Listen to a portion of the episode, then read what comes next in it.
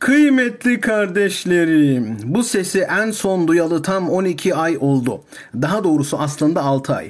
140 Jornos'un vasat belgeselinde sayarsak eğer. En son sizinle bu puslu vadiye Halil Falyalı suikasti için inmiştik hatırlarsanız ve o noktada da bırakmıştık. Peker'in video çekmemesi ve paylaşım yapmaması dolayısıyla o bölümde neredeyse hiç yer almadı. Fakat bu değişti. Çünkü 2 ay evvel sessizliğini bozdu. Peker Deli Çavuş hesabıyla paylaşımlar yapmaya başladı ve sahalara geri döndü. İşte bizim mevzumuz da tam buradan başlayarak bu hafta yeni bir peak noktasına ulaştı. Mehmet Ağar'la olan kavgalar falan tamam da bu bölüm gerçekten bir sezon finali gibi.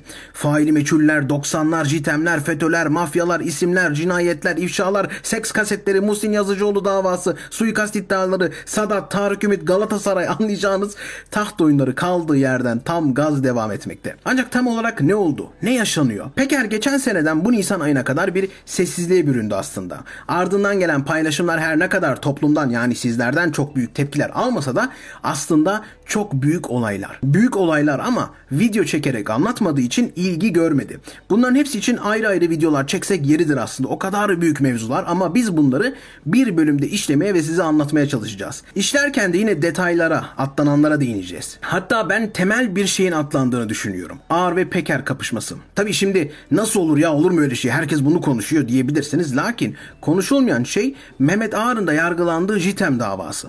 Ama buraya girmeden Peker'e bakalım. Bildiğimiz üzere en son Birleşik Arap Emirlikleri Peker'e bir sosyal medya yasağı koymuştu. Neden koydukları ne kadar süreceği falan belli değildi. Bu yasak süresince de çokça komplo teorileri üretilmeye başlandı tabii ki. Kimine göre iktidarla anlaşıldı, kimine göre susturuldu. Çokça tartışmaların döndüğü bir dönem oldu yani. İktidara yakın bazı organlar da Peker'in Türkiye'ye getirileceği ve yargılanacağı haberlerini yapıyordu. Hani Peker'i tuttuk getirdik diyorlardı. Haberden çok da propaganda gibiydi. Zira Birleşik Arap Emirlikleri ile araları düzeltmiştik. İşte bu sessizlik döneminde Peker sadece böyle ara sıra avukatları üzerinden açıklamalar yapıyordu. Bunlardan biri örneğin Mart ayında gerçekleşti. Halil Falyalı'nın küçük kardeşi Hüsnü Falyalı Halk TV'ye bir açıklama yapmıştı. Burada Sedat Peker abimle tanışmak istedi ama abimi reddetti demişti. Peker de Halil Falyalı isimli rahmetsiz ve onun türevleriyle tanışmak istemeyi kendime zül sayarım diye cevap vermişti. Bu noktadan sonra uzun süre Peker'den ses duyulmadı. Nisan'ın ortasına kadar. Şimdi bu noktada Peker'i yasaklı ve suskun bir şekilde bırakıp ağır tayfasının JITEM davasına bakalım isterseniz. Davanın adı JITEM lakin JITEM'le pek bir ilgisi yok. Cizre davası falan gibi değil bu yani. Daha çok ağır etrafında eski susurlukçu ya da eskiden Eymrü'de içine kattıkları Çiller örgütü etrafında olan bir dava gibi düşünün. Çiller, susurluk, ağır. Bu ne demek biliyorsunuz. 90'lara hatta 80'lere gidiyoruz. Kemerleri sıkı bağlayın.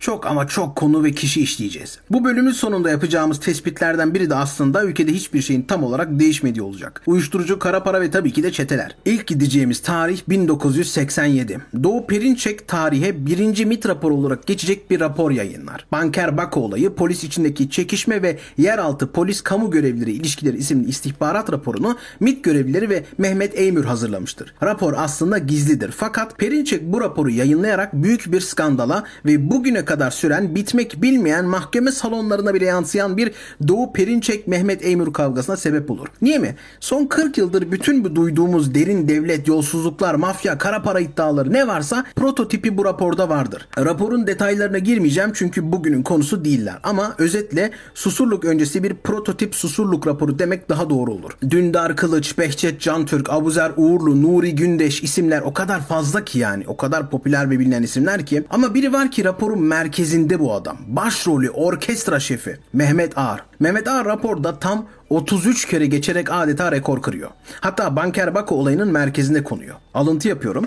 Banker Bako olayının arkasındaki diğer güçler ise İstanbul Emniyet Müdürü Ünal Erkan, yardımcısı Mehmet Ağar, Mali Şube Müdürü Cevdet Saral ve İstanbul Emniyet Müdürlüğü'nün diğer üst düzeydeki yöneticileridir. Rapora göre memur Mehmet bir Kasım seçimleri için DYP'den milletvekili olmayı düşünmüş fakat sonra bundan vazgeçmiş. Yine rapora göre Mehmet Ağar, Nihat Camadan, İsmail Taşkafa, Ziver Ökten ve Necati Altuntaş'ın gayrimeşru paraları Mehmet Ağar'ın dayısı Yılmaz Akçadağ ve ortağı Ekrem Goca'ya verilmekte. Bu şahıslar da paraları büyük iş adamlarına vererek faiz almaktadırlar. Yine raporun tespitine göre Mehmet Ağar'a ait 18 adet ev ve arsa tapusu dayısı Yılmaz Akçadağ'ın boşanmış olan eşi Şükran Akçadağ'ın ortalamanın üzerinde. Raporun ortaya çıkış hikayesi de önemli ama. Babalar Operasyonu. Haziran 83'te MİT Müsteşarlığı bünyesinde kaçakçılık şubesi kurulmuş ve başına şube müdürü olarak bu konuda birikimleri olan Mehmet Eymür getirilmiş. Özellikle Dündar Kılıç hakkında raporlar elde eden Mehmet Eymür ikinci Babalar Operasyonu'nu başlattı. Özel bir ekip hiç kimseye haber vermeden İstanbul'a gidip Dündar Kılıç'ı yakaladı ve ertesi gün Ankara'ya getirdi. Sıkı yönetimce gözaltına alınan Dündar Kılıç, Mart 84 ile Nisan 84 tarihleri arasında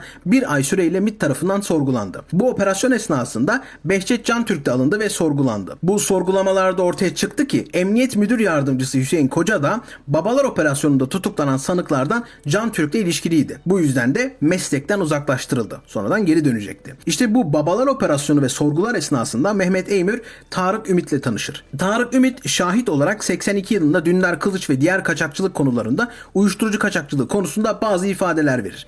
Bunun ardından 1985 yılında silahlı bir saldırıya maruz kalıp ağır yaralanır. Tarık Ümit bunu Dündar Kılıç'ın yönlendirdiğini söyler. Ardından 87 yılında Milli İstihbarat Teşkilatı için çalışmaya başlar. İşte bu vurulma olayı 87'deki 1. MIT raporunda da yer alacaktır. Diğer bir isim de Korkut Eken. Korkut Eken 83'ün Eylül ayında Emniyet Genel Müdürü Mehmet Ağar tarafından çağrılır. Mehmet Ağar da der ki emniyet mensuplarının yetiştirmeleri konusunda çalışmanı istiyorum der ve Korkut Eken de bunu kabul eder. Diğer taraftan MIT'te de Hiram Abbas, Atilla Aytek ve Mehmet Emir üçgeni oluşmuştu. Buna karşı da İstanbul Emniyetinde Ünal Erkan ve Mehmet Ağar ikilisi vardı. Ayrıca Korkut Eken'de o meşhur MIT raporunun hazırlandığı 87 yılında Milli İstihbarat Teşkilatı'nda Daire Başkanı Mehmet Emir'in yardımcısı olarak çalışmaya başlar. İşte burada Korkut Eken de Tarık Ümit'le tanışır. Meşhur MIT raporu kulaktan kulağa yayılır. Durumdan haberdar olan ağır tayfası MIT'i yıpratmak için gazetelere bilgi sızdırmaya başlar. Bu sızdırma olayını çok göreceksiniz bu arada. Bugün bile hani Peker'in yaptığı da bu aslında. Hepsi bunu uyguluyor. Bu bir silah. Mehmet Emir ve Hiram Abbas İstanbul Emniyetini adım adım takip ediyordu. Rapordan bir yıl evvel emekli olan eski MİTçi Nuri Gündeş de rahatsız olmuştu. Zira Gündeş görevi döneminde Abdullah Çatlı'yla ve mafya gruplarıyla çalışmıştı. Emir'in raporunda da bu yazıyordu. Aslında raporun ana konusu bunlardan biriydi. Yani emniyet içerisinde mafya ile çalışan gruplar var. Bunlardan biz rahatsızız diye. Gündeş bilgileri Kenan Evren'e iletip bu tarz tavırların ileride felakete dönüşeceğini söyler. Milli İstihbarat Teşkilatı emniyeti suçlar bir tavır alınca Mehmet Ağar da 87 Eylül ayında Milliyet'te bir haber girdirmeye başlar. Tam da bu Kasım ayında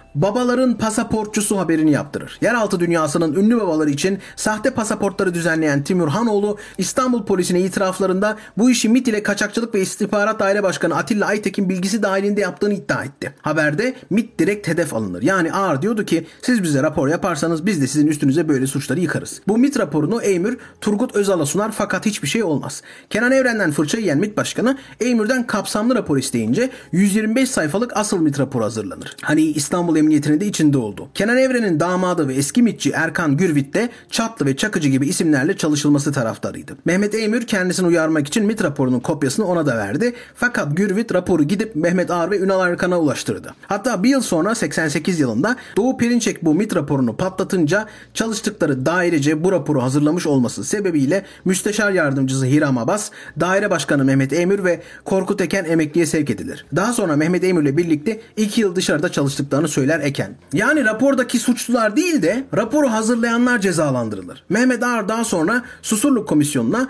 1988 MIT raporunda adının geçmesi üzerine zamanın Emniyet Genel Müdürüne ve Başbakanlığı hakkında tahkikat açılması için müracaatta bulunmasına rağmen açılmadığını, Başbakanlık Teftiş Kurulunca yapılan tahkikat hitamında da iddiaların aslı çıkmadığını söyleyecekti. Yani Mehmet Ağar kısacası diyor ki evet bu raporda geçiyor ama benim hakkımda hiçbir dava açılmadı. O yüzden ben suçsuzum diyor. MIT raporu skandalı Eymür, Ağar ve Tarık Ümit ilişkileri bu şekilde yani. Buraları da kısa kısa geçiyorum ki Ağar ve Eymür çatışmasını anlayın diye. Şimdi geldik 93 senesine. 93 senesinde Mehmet Eymür Çiller'in ricası üzerine tekrardan Milli İstihbarat Teşkilatı'na geri döner. İşte o 93 senesinde nüfus müdürü Abdülmecit Baskın'ın öldürülmesiyle bir cinayet serisi başlar. Behçet Can Türk, Savaş Buldan ve Recep Kuzucu cinayetleri gibi birçok cinayet daha yaşanır. Buralara da detaylı girmiyorum zira videonun konusu bu davanın günümüzdeki durumu. Lakin bir kişi önemli bu cinayet serisi seviyesinde Tarık Ümit. Çünkü Tarık Ümit, Mehmet Eymür ve ekibi MIT'ten kovulunca boş durmaz. Korkut Eken'i Emniyet Genel Müdürlüğü'ndeyken arar, önemli bir kaçakçılık olayı olacağını, bunu mutlaka önlenmesi gerektiğini söyler. Bunun üzerine Korkut Eken, Tarık Ümit'i Genel Müdür Mehmet Ağar'la tanıştırır ve halka burada tamamlanır. Tarık Ümit artık sadece MIT'teki Eymür grubuyla değil, aynı zamanda Emniyet'teki Ağar grubuyla da çalışır. Şimdi bunun niçin yapıldığını anlamanız için biraz uyuşturucu ticareti MIT ve emniyete bakmamız lazım. Asgar Smitko 1986 yılında İran'dan Türkiye'ye iltica etti. İran'da bir ağanın oğlu olan Smitko'nun Barzanilerle arası çok iyiydi. Zira Barzaniler İran'a sığındıkları dönem Smitko'lar tarafından ağırlanmıştı. İşte bu Smitko İstanbul'a yerleştikten sonra narkotik şube için çalışmaya başladı. Sebebi de belli. Türkiye'de kaçakçılık özellikle de uyuşturucu kaçakçılığı yapıyorsanız İran çok önemli. O dönemde önemliydi, bugün de önemli. Birazdan günümüzde Peker'in iddialarına geldiğimiz zaman göreceğiniz gibi. Gel zaman git zaman bir zaman sonra narkotike bu değerli bilgileri sağlayan Smitko'yu Milli İstihbarat'ta keşfeder ve narkotikten Milli İstihbarat Teşkilatı'na transfer eder. Artık Smitko MIT için çalışıyordu. MIT'e geçerken yanında İran'dan tanıdığı yakın dostu Lazem Esmaili'yi de yanında getirir. Aynı zamanda bacanı Selim Işık da bu network'e dahil edilir. Selim Işık belki de Tilki Selim diye biliniyordur tarafınızca. Dönemin meşhur uyuşturucu kaçakçılarından. Yüksekovalı Selim Van Başkale'de oturuyor. İran'dan gelen uyuşturucu kaçakçılığında böyle yönetiliyor. Lazo lakaplı Lazem Esmaili de İran'dan Türkiye'ye baz morfin getiriyor. Şimdi benim yıllar evvel bir gerçek Abuzer Kömürcü kimdir videom vardı bilenler bilir. Oradan bilenler bilir ki baz morfinin önemini bilirler eroin üretiminin ham maddesidir bu bazmorfin. Smitko bu kurduğu ağ sayesinde çok büyük bir güce ulaşır. İran istihbaratıyla bile bağlantı kurar. MIT de bu uyuşturucu faaliyetlerinden haberinin olmadığını söyleyecektir daha sonraları. Belki de sorgulama ihtiyacı da duymaz. Zira Smitko etkili bir kaynak olarak istihbarat sağlamaya devam eder MIT'e. Karşılığında da göz yumulur. Özellikle PKK'ya ait silahların ele geçirilmesi ve PKK Marmara sorumlusu ve ekibinin MIT tarafından yakalanması Smitko sayesindedir. Aslında düzen güzelce işliyor anlayacağınız. Fakat 95 yılında her şey değişir. İstanbul Bölge Başkanı Nuri Gündeş'in himayesindeki MIT içinde palazlanan Mardinli İbrahim patlar. İbrahim o kadar büyümüştür ki iddiaya göre bir Orta Doğu ülkesinde MIT temsilcisi olmuştur. Mehmet Eymir'in bulunduğu özel istihbarat dairesine İbrahim ile ilgili bilgiler gelir. Dana'nın kuyruğunun koptuğu yer burası. Çünkü İbrahim'in silah ve uyuşturucu kaçakçılığı olmak üzere bağlantılı olmadığı kişi yoktur. Özellikle de İran ve uyuşturucu işinde. Özel istihbarat dairesi bunu araştırmaya başlayınca olanlar olur. Bu İbrahim'in MIT'te kayıtlı soyadının nüfus kütüğüne uymadığı tespit edilir. Sonra MIT'e verdiği aile bilgilerinin nüfus kayıtlarıyla aynı olmadığı tespit edilir. Yetmez kardeşinin Almanya'da uyuşturucu kaçakçılığından tutuklandığı ve cezaevinde olduğu tespit edilir. Bu kardeşi de bu cezaevinde olan kardeşi de MIT kayıtlarında yoktur yoktur. Devlet, mafya, uyuşturucu, kara para. Bağlantılar korkunç. İbrahim sorguya çekilir. Burada çeşitli bağlantılardan bahsetse de en çok asker Smitko ve Lazım Esmail ilişkilerinden bahseder. Neçirvan Barzani ve KDP İstihbarat Başkanı Kerim Sincari'yi Asker Smitko ile görüştürdüğünü, Baybaş'ın ailesiyle Halil Esmail ile arasında küçük bir savaş çıktığını ve yine Asker Smitko'yu Malatyalılar dediği gruba karşı koruduğu bilgilerini verir. Bunlar ortaya çıktıktan sonra 14 Ocak 95 yılında Lazım Esmaili ve Asker Smitko ortadan kaybolur. 13 gün sonra cesetleri bulunur. İşte tam bu noktada MIT çalışanı Tarık Ümit devreye giriyor. Kendisi bu olaylar için İstanbul Bölge Başkanlığı personeli İbrahim, faili meçhul cinayetlerle ilgili olarak mafya mensubu ve İranlı mülteci bazı şahıslardan tehdit yoluyla maddi menfaat sağlamaktadır diyor. Tarık Ümit aynı zamanda İranlı Lazım Esmaili'nin bazmorfin ticaretini tespit etmiş, bir partide 5-10 ton civarında bazmorfin tedarik edebildiğini, bilinen malum isimlerle sıkı teması olduğunu öğrenir. Bu bilgileri o dönem çalıştığı birimlere ilettiğini fakat cevap olarak İbrahim'in yurt dışında olduğu cevabını aldığını söyler. Hani bir Orta Doğu ülkesinde MIT temsilcisi yapıldı demiştik ya bu o olsa gerek. Tarık Ümit Asgar'ı hiç görmediğini ve temasının olmadığını bildirir. Lakin kendisiyle ilgili bilgi topladığı istihbaratta Asgar'ın çok kişiyle temas halinde olduğunu ve Ataköy'de oturduğunu belirler. Bu bilgileri de üstlerine iletir ve ekler.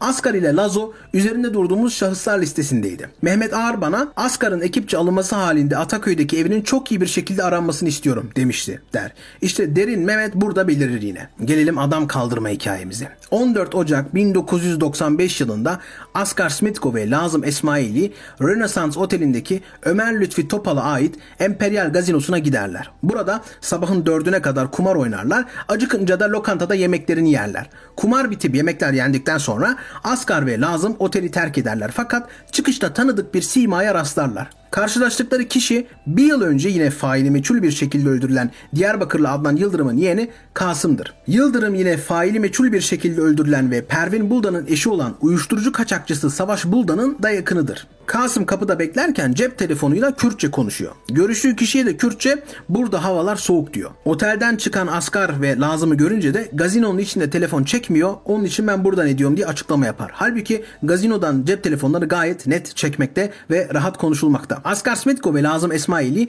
arabalarına binerek yola çıkarlar. Fakat daha bir kilometre sonra bir polis çevirmesine takılırlar. Yolda bekleyen bir sivil polis ekibi öndeki arabayı durdurur ve Lazım ve Askar'ı arabadan çıkarıp üzerlerine aramaya başlarlar. Polis görünümlü sivil ekip üst aramasını yaptıktan sonra Lazım ve Askar'ı Mercedes otomobile yanlarına alarak diğer ekip arabalarıyla birlikte olay yerinden hızlıca uzaklaşırlar. Askar Smitko ve Lazım Esmaili'nin son defa canlı görüldüğü yer burasıdır. Lazım'ın kardeşi Ahmet Esmaili arabaların peşinden takip etmeye çalışır fakat başarısız olur. Abisi artık kayıptır. İranlı uyuşturucu kaçakçısının kardeşi hemen MIT'teki tanıdıklarına durumu bildirir ancak cevap alamaz. Ertesi gece Ahmet Esmail'in cep telefonu çalar. Karşıdaki kişi düzgün bir Türkçe ile ağabeyin ve Asgar Smitko'nun sağlıkları yerinde. Merak etme. Ancak bir sınır dışı edilme olayı var. Bana yarın en geç 10.30'a kadar Ziraat Bankası Ankara Ulus Heykel Şubesi'ndeki hesabıma bir 300 bin mark havale ediver. Havaleyi yapınca beni cep telefonundan arayıp durumu bildir ve kapatır. Abisinin hayatta olduğuna sevinen Ahmet ertesi gün gerçekten parayı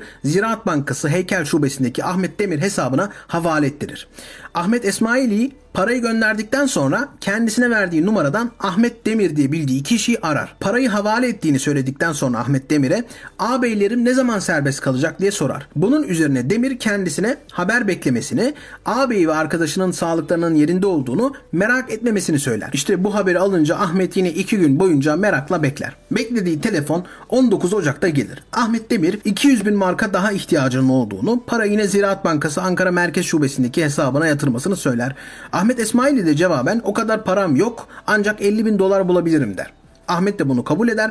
Esmail ertesi gün Demir'in hesabına 50 bin dolar havale ettikten sonra Ahmet Demir'i arar. Parayı gönderdim. Abilerim ne zaman serbest kalacak diye yeniden sorar. Ahmet Demir de Emniyet Yabancılar Şubesi'nden sınır dışı edilme durumlarının bulunduğunu, bu konuyu halletmeye uğraştıklarını, Lazım ve Askar'ın İstanbul'da emniyette bulunduklarını ve sağlıklarının iyi olduğunu söyler ve 21 Ocak 95'te serbest bırakılacaklarını ekler. Fakat kayıp İranlılar ne emniyettedir ne de serbest kalacaklardır. Ahmet Esmaili 21 Ocak 95 gününü ağabeyi Lazım ve Askar'ı bekleyerek geçirir. Ama Ahmet Esmaili'nin bilmediği şey ise telefonda konuştuğu ve 250 bin dolar para gönderdiği kişi yani Ahmet Demir Yeşil Kod adlı Mahmut Yıldırım'dan başkası değildir. Bu esnada gazeteleri bir el altından iki İranlının kaçırılması olayıyla ilgili olarak Yeşil'in ve Tarık Ümit'in isimlerini sızdırdı. Bunu gören Yeşil öfkeyle Ahmet Esmaili'yi aradı. Ahmet Esmaili'ye sen kimin kiminle dans ettiğini biliyor musun lan? Sen bizim kim olduğumuzu biliyor musun? gibi tehdit ettikten sonra telefonunu yüzüne kapattı. Bundan sonra Esmaili ne kadar uğraşsa da Yeşil'e ulaşamadı. O numara öldü. Ancak gazeteler Yeşil efsanesi hakkında yazıyordu bile. Hacı, Sakallı, Terminatör, Metin Atmaca, Ahmet Demir, Ahmet Yeşil, Mehmet Kırmızı, Hasan Tanrıkulu ya da Yeşil Kod adlı Mahmut Yıldırım. Ahmet Esmaili görüşmesinden bir gün sonra 22 Ocak 95 gecesi Ankara Emniyet Müdürlüğü'ne bağlı ekipler Yeşil'i yani Mahmut Yıldırım'ı bir gece kulübünden çıkarken gözaltına alır. İşte burada Yeşil'in meşhur sorgusu başlar. Burada bilmeniz gereken dönemin gruplar arasındaki savaş. Emniyet, ordu ve MIT arasında bu çekişme var. Bu savaşa dönmesinin de en büyük patlak vermesi Susurluk kazası. Yani Susurluğun önemi aslında bu. Bunu ortaya çıkarması. Mehmet Emir'in himayesinde olan Yeşil sorgusunu birinci ağızdan kendisi şöyle anlatıyor. Beni aldılar ve emniyete götürdüler. Üzerimde ne varsa hepsini alıp tek tek incelemeye başladılar. Üzerimde unuttuğum ve bir süre önce bir örgüt üyesinden aldığım eski Ahmet eyalet şemasından dolayı beni PKK masasına götürdüler. İfademi aldılar ve bir örgüt üyesi gibi fişlediler. Arkasından sorgu başladı. İstihbarattan bir amir geldi ve odadakilere üzerimden çıkan telefon rehberindeki tüm isimleri ve telefon numaralarını liste halinde çıkarmalarını, kim var kim yoksa hepsini kendisine bildirmelerini istedi. Sorgulamayı iki ayrı ekip yürütüyordu. Birinci ekip iki kişiydi. Onlar beni yeşil olarak sorguluyorlar. Kesinlikle işkence yapmıyorlardı. İkinci ekip ise Hasan Tanrıkulu olarak sorguluyor ve her türlü işkenceyi de yapıyorlardı. Su içmem ve yemek yemem yasaklanmıştı. Sorgulamaya Orhan Taşanlar da giriyordu. Benden devamlı olarak bir isim istediler. Herhangi bir isim. İlişkide olduğum, bilgi verdiğim veya görüştüğüm birinin ismi. Bu isim KKK'den, jandarmadan, özel kuvvetlerden, CİTEM'den veya MIT'ten de olabilirdi. Çünkü onlar için önemli olan polis teşkilatının üstünlüğünü kanıtlamak veya benim onları gözümde büyütmemi sağlamaktı. Bunu kendileri de devamlı olarak ifade ediyorlardı. Sorguya giren bir memur polisin üstünlüğünden bahsediyor ve Türkiye'de hiçbir şeyin polisten gizli tutulamayacağını övünerek söylüyordu. Bana MIT'le ilişkimi bildiklerini, MIT'e bilgi verdiğimden haberdar olduklarını söylediler ve ilişki kurduğumu, bilgi verdiğim kişileri de sordular. Ben de bir tarihte Ankara'ya gelişimde MIT'e gittiğimi, görüştüğümü ancak bunun sadece bir ziyaret olduğunu, bilgi vermek veya devamlı ilişkide olmak gibi varsayımların doğru olmadığını anlatmaya çalıştım fakat bu onlara yetmedi. Sordukları sorular karşısında ne düşündüğümü daha iyi anlatabilmek için ben neredeyim diye sordum sordum. Gayet sakin bir şekilde emniyette olduğumu söylediler. Ben yani burası Türk Emniyet Teşkilatı mı diye sorumu yineledim. Sorduğum sorudaki inceliği anlamadan doğru diye cevapladılar. Bunun üzerine imkanı yok çünkü siz PKK ile ilişkimi soracağınıza diğer devlet kuruluşları ile ilişkimi soruyorsunuz. Kendimi KGB'de sorgulanıyorum gibi hissettim dedim. Polislerden biri seni basına vereceğiz. Rezil olacaksın dedi. Elinde fotoğraf makinesiyle bir başka şahıs geldi. Konuşmalarından onun da polis olduğunu anladım. Bana basın mensubu gibi sorular sormaya başladı. Ona yapacağın haberi kral polis diye başlık atarsın dedim. Nedenini sordu. Şimdiye kadar beni örgüt dahi bu hale sokamadı ama polis bunu başardı. Bunun için de bu başlığı hak etti dedim. Asayiş Şube Müdürü Deniz Bey tabancamı yanındakilere vererek iki şarjör boşaltın. Boş kovanlarıyla birlikte geri getirin dedi. Boş kovanlar geldikten sonra bana bundan sonra elimizdesin. Bize yardım etmezsen bundan sonraki bütün faili meçhul cinayetlerde bu boş kovanları kullanır seni zan altında bırakırız. Herkese rezil ederiz dedi. Silahımı da geri vermediler. Bir seferinde 15-20 kişi getirdiler ve beni onlara gösterdiler. Hepsi de adli olaylarla ilgili zannediyorum. Yalnız bir tanesinden korktum. Çünkü o kişiyi bana 3 defa gösterdiler. Herhalde birkaç adi olayı benim üzerime atmak istiyorlardı. İşte Ankara Emniyet Müdürlüğü'nde 3 gün sürecek olan bu sorguya tabi tutulan ve uygulanan sorgu sırasında kaburgaları bile kırılan Yeşil'e özellikle MIT'le olan bağlantısının kimle ve ne şekilde olduğu soruldu. İranlı Lazo ve Smitko hakkında soru bile sorulmadı ki absürt aslında bu yüzden tutuklanmıştı adam. MIT'le bağlantısı soruluyordu. Orhan Taşanlar bu sorguyu sürdürürken sabaha doğru saat 3 sıralarında MIT Özel İstihbarat Daire Başkanı Mehmet Eymür'ün ev telefonunu arar ve doğrudan konuya girer. Bizim asayiş ekipleri aşırı sarhoş vaziyette pavyonda olay çıkaran Hasan Tanrıkul isimli bir şahsı gözaltına almışlar. Şahsın üzerindeki telefonlardan sizinle ilişkili olduğu anlaşılıyor. Bir ekip yollarsanız şahsı size teslim edelim. Mehmet Emir de cevaben Hasan Tanrıkulu mu? Orhan ben bu isimle bir kimseyi tanımıyorum. Ancak bir de ilgili arkadaşlara sorup seni arayayım der. Birkaç dakika sonra tekrar taşanları arayan Eymür, Orhan merhaba. Bu isimle bir kimseyi arkadaşlar da tanımıyor. Şahsın tarifi nasıl diye sorar ve tarifi alınca tekrar ararım diyerek kapatır. Tarif bellidir aslında. Eymür sadece salağa yatıyordur. Olay şudur. Yeşil'in bu iki İranlıyı kaçırma işinden dolayı gazetelerde haber olduğu zaten malumdur. Aldığı paralar da malumdur. Gazeteler iki gündür Tarık Ümit ve Yeşil haberleri yapıyordur zira. Eymür Yeşil'e sahip çıkıp Ankara Emniyetinden aldırdığı takdirde müdüriyet onun muhakkak bir zabıtla teslim edecekti. Böylelikle Eymür'ün adı uyuşturucu, haraç, şantaj ve olası faili meçhulde yerini alacaktı. Eymür geri telefon açıp Orhan siz bu aldığınız adamın yeşil kod olduğunu bilmiyor musunuz? Daha 10-15 gün evvel senin ekipler bunun gittiği kahveyi basıp birkaç arkadaşını almış. Yeşili de aradıklarını söylemişler. Sonra bunun defterinde bizden çok sizin ve jandarmanın ismi vardır. Bizimle bağlantılı olduğuna nasıl kanaat getirdiniz? Bizimle bir ilişkisi yok. Ne suç işlediyse cezasını görsün der.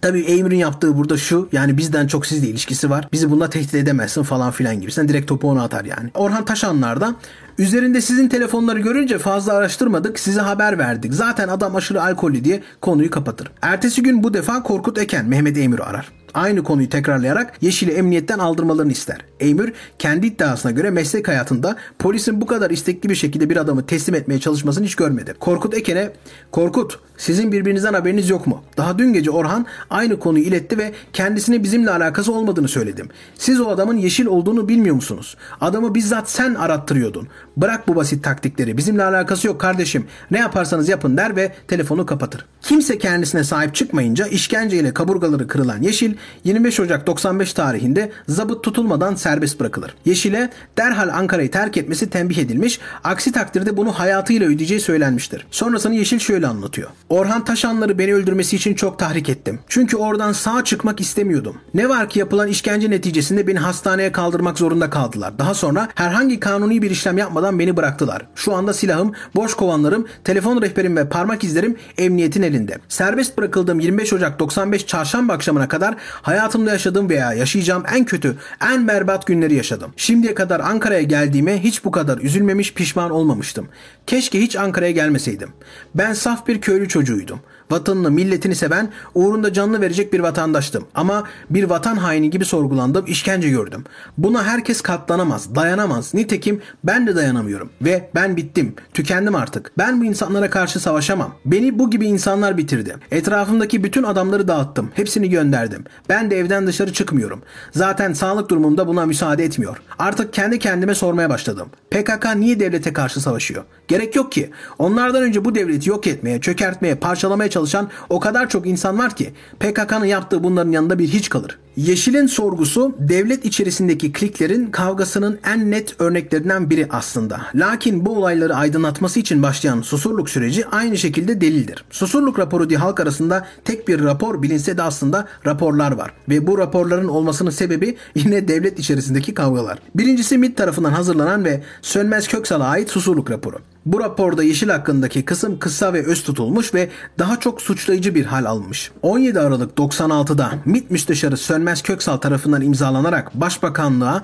kişiye özel damgası vurularak verilen bu rapor toplam 19 sayfadan oluşuyordu. Rapor Çiller örgütünden bahsediyordu. Tüm bu illegal aktiviteleri buraya indiriyordu. Bu rapor çok tartışıldı. Durumdan şüphelenen Bülent Ecevit bir tane daha rapor hazırlattı. Bu da Kutlu Savaş'ın Susurluk raporu. Buna paralel olarak da 3. rapor olarak bilinen TBMM Susurluk Komisyonu çalışıyordu. Eski Emniyet Müdürü Hanefi Avcı bu TBMM Susurluk Komisyonu'nda 4 Şubat 97'de ifade verdi. Avcı Susurluk Komisyonu'nda verdiği ifadesinde Eymür'ü birçok faili meçhul cinayet ve bombalama eyleminin MIT ayağı olmakla suçladı. Avcı PKK'ya karşı mücadele etmek için örgüte önemli ölçüde maddi yardımda bulunan finans çevreleri ve uyuşturucu kaçakçılarına karşı yasal mücadele yapılamadığı için ve bunu düşündükleri için illegal şekilde çalışacak emniyet, MIT ve jandarma içinde gruplar oluşturulduğunu ekledi. Avcı devam etti. Bu grupların emniyet içerisindeki versiyonu Mehmet Ağar'a bağlı Özel Harekat Dairesi Başkan Vekili İbrahim Şahin'in başkanlığında özel harekatçılardan ve Korkut Eken'e bağlı sivillerden, MIT içinde Mehmet Emir'e bağlı özel harpten geçmiş subaylar ile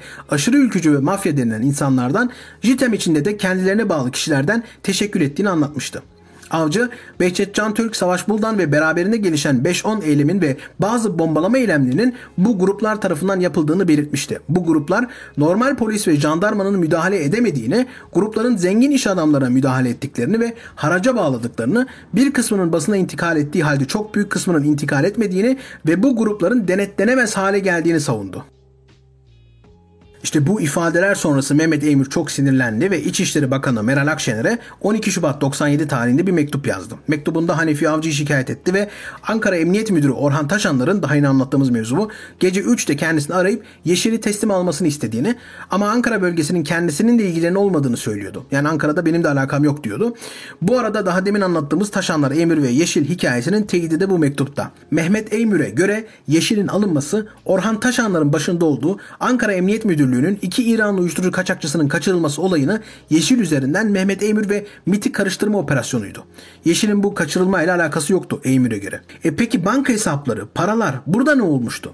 Ecevit'in hazırlattığı rapora Kutlu Savaş, kamuoyu siyasetçi yeraltı dünyası, kamu kuruluşları ilişkisi ve kişisel menfaat etrafında yoğunlaşan ve büyük ölçüde para, menfaat ve güç sağlamaya dönük illegal faaliyetlerden rahatsızdır.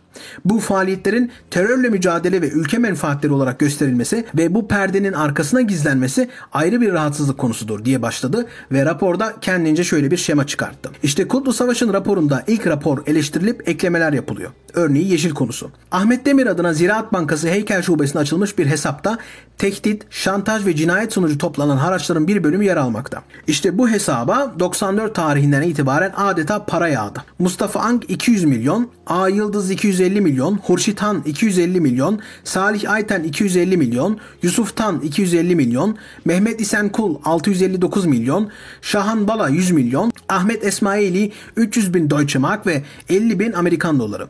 Elazığ Yapı Kredi Bankası'na görevli olduğu belirtilen bir şahıs 500 milyon, Diyarbakır Şubesi Havaleli ve Dicle Turizm tarafından 110 milyon, Mehmet İsenkul'dan 995 milyon ve 737 milyon TL yatırılmış.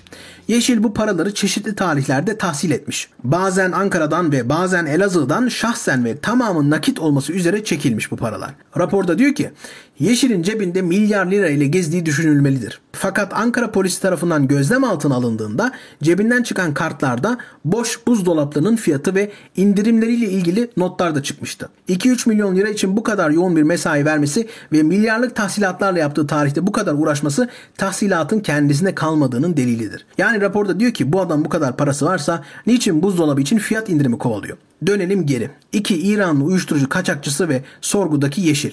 Söylentilere göre Yeşil Ankara'da ezilirken İstanbul'daki rehinelerin yanında Yeşil'in iki tane adamı var. Muhtemelen eski itirafçı ve tetikçi olan bu adamlar Yeşil'in gözaltına alındığını duyunca korkuya kapılıyorlar ve iki İranlıyı da infaz ediyorlar. 25 Ocak 95 tarihinde Yeşil serbest bırakılıyor. Ancak serbest bırakılması daha da absürt bir sebeple. Bir basın organında çıkan yazı yüzünden. Kim bu basın organı biliyor musunuz? PKK'ya ait Özgür Ülke gazetesi. Bu gazetede çıkan yazıda iki İranlının PKK'nın metropol timleri tarafından yakalanıp öldürüldüğü yazıyordu. Yani PKK bu cinayetleri resmen üstlenmişti. Ve gerçekten de 28 Ocak günü cesetler bulundu. Yani PKK bu cinayetleri üstlendi. Ama işte polis çevirmesi yapıp da adam kaldırmak örgüte böyle 10 gömlek fazla gelecek bir operasyondu. Örgüt infazı gerçekleştirmiş olabilirdi. Lakin birileri onlara bu iki kişiyi teslim etmiş olmalıydı. Mehmet Eymür'e göre Yeşil veya Tarık Ümit'in de yapma imkanı yoktu. Zira emniyetle araları bozuktu. Yani emniyet içerisinde bir grup, bir güç olmalıydı bu. Mehmet Eymür daha da ileriye giderek Emniyet Genel Müdürü Mehmet Ağar tarafından kurulan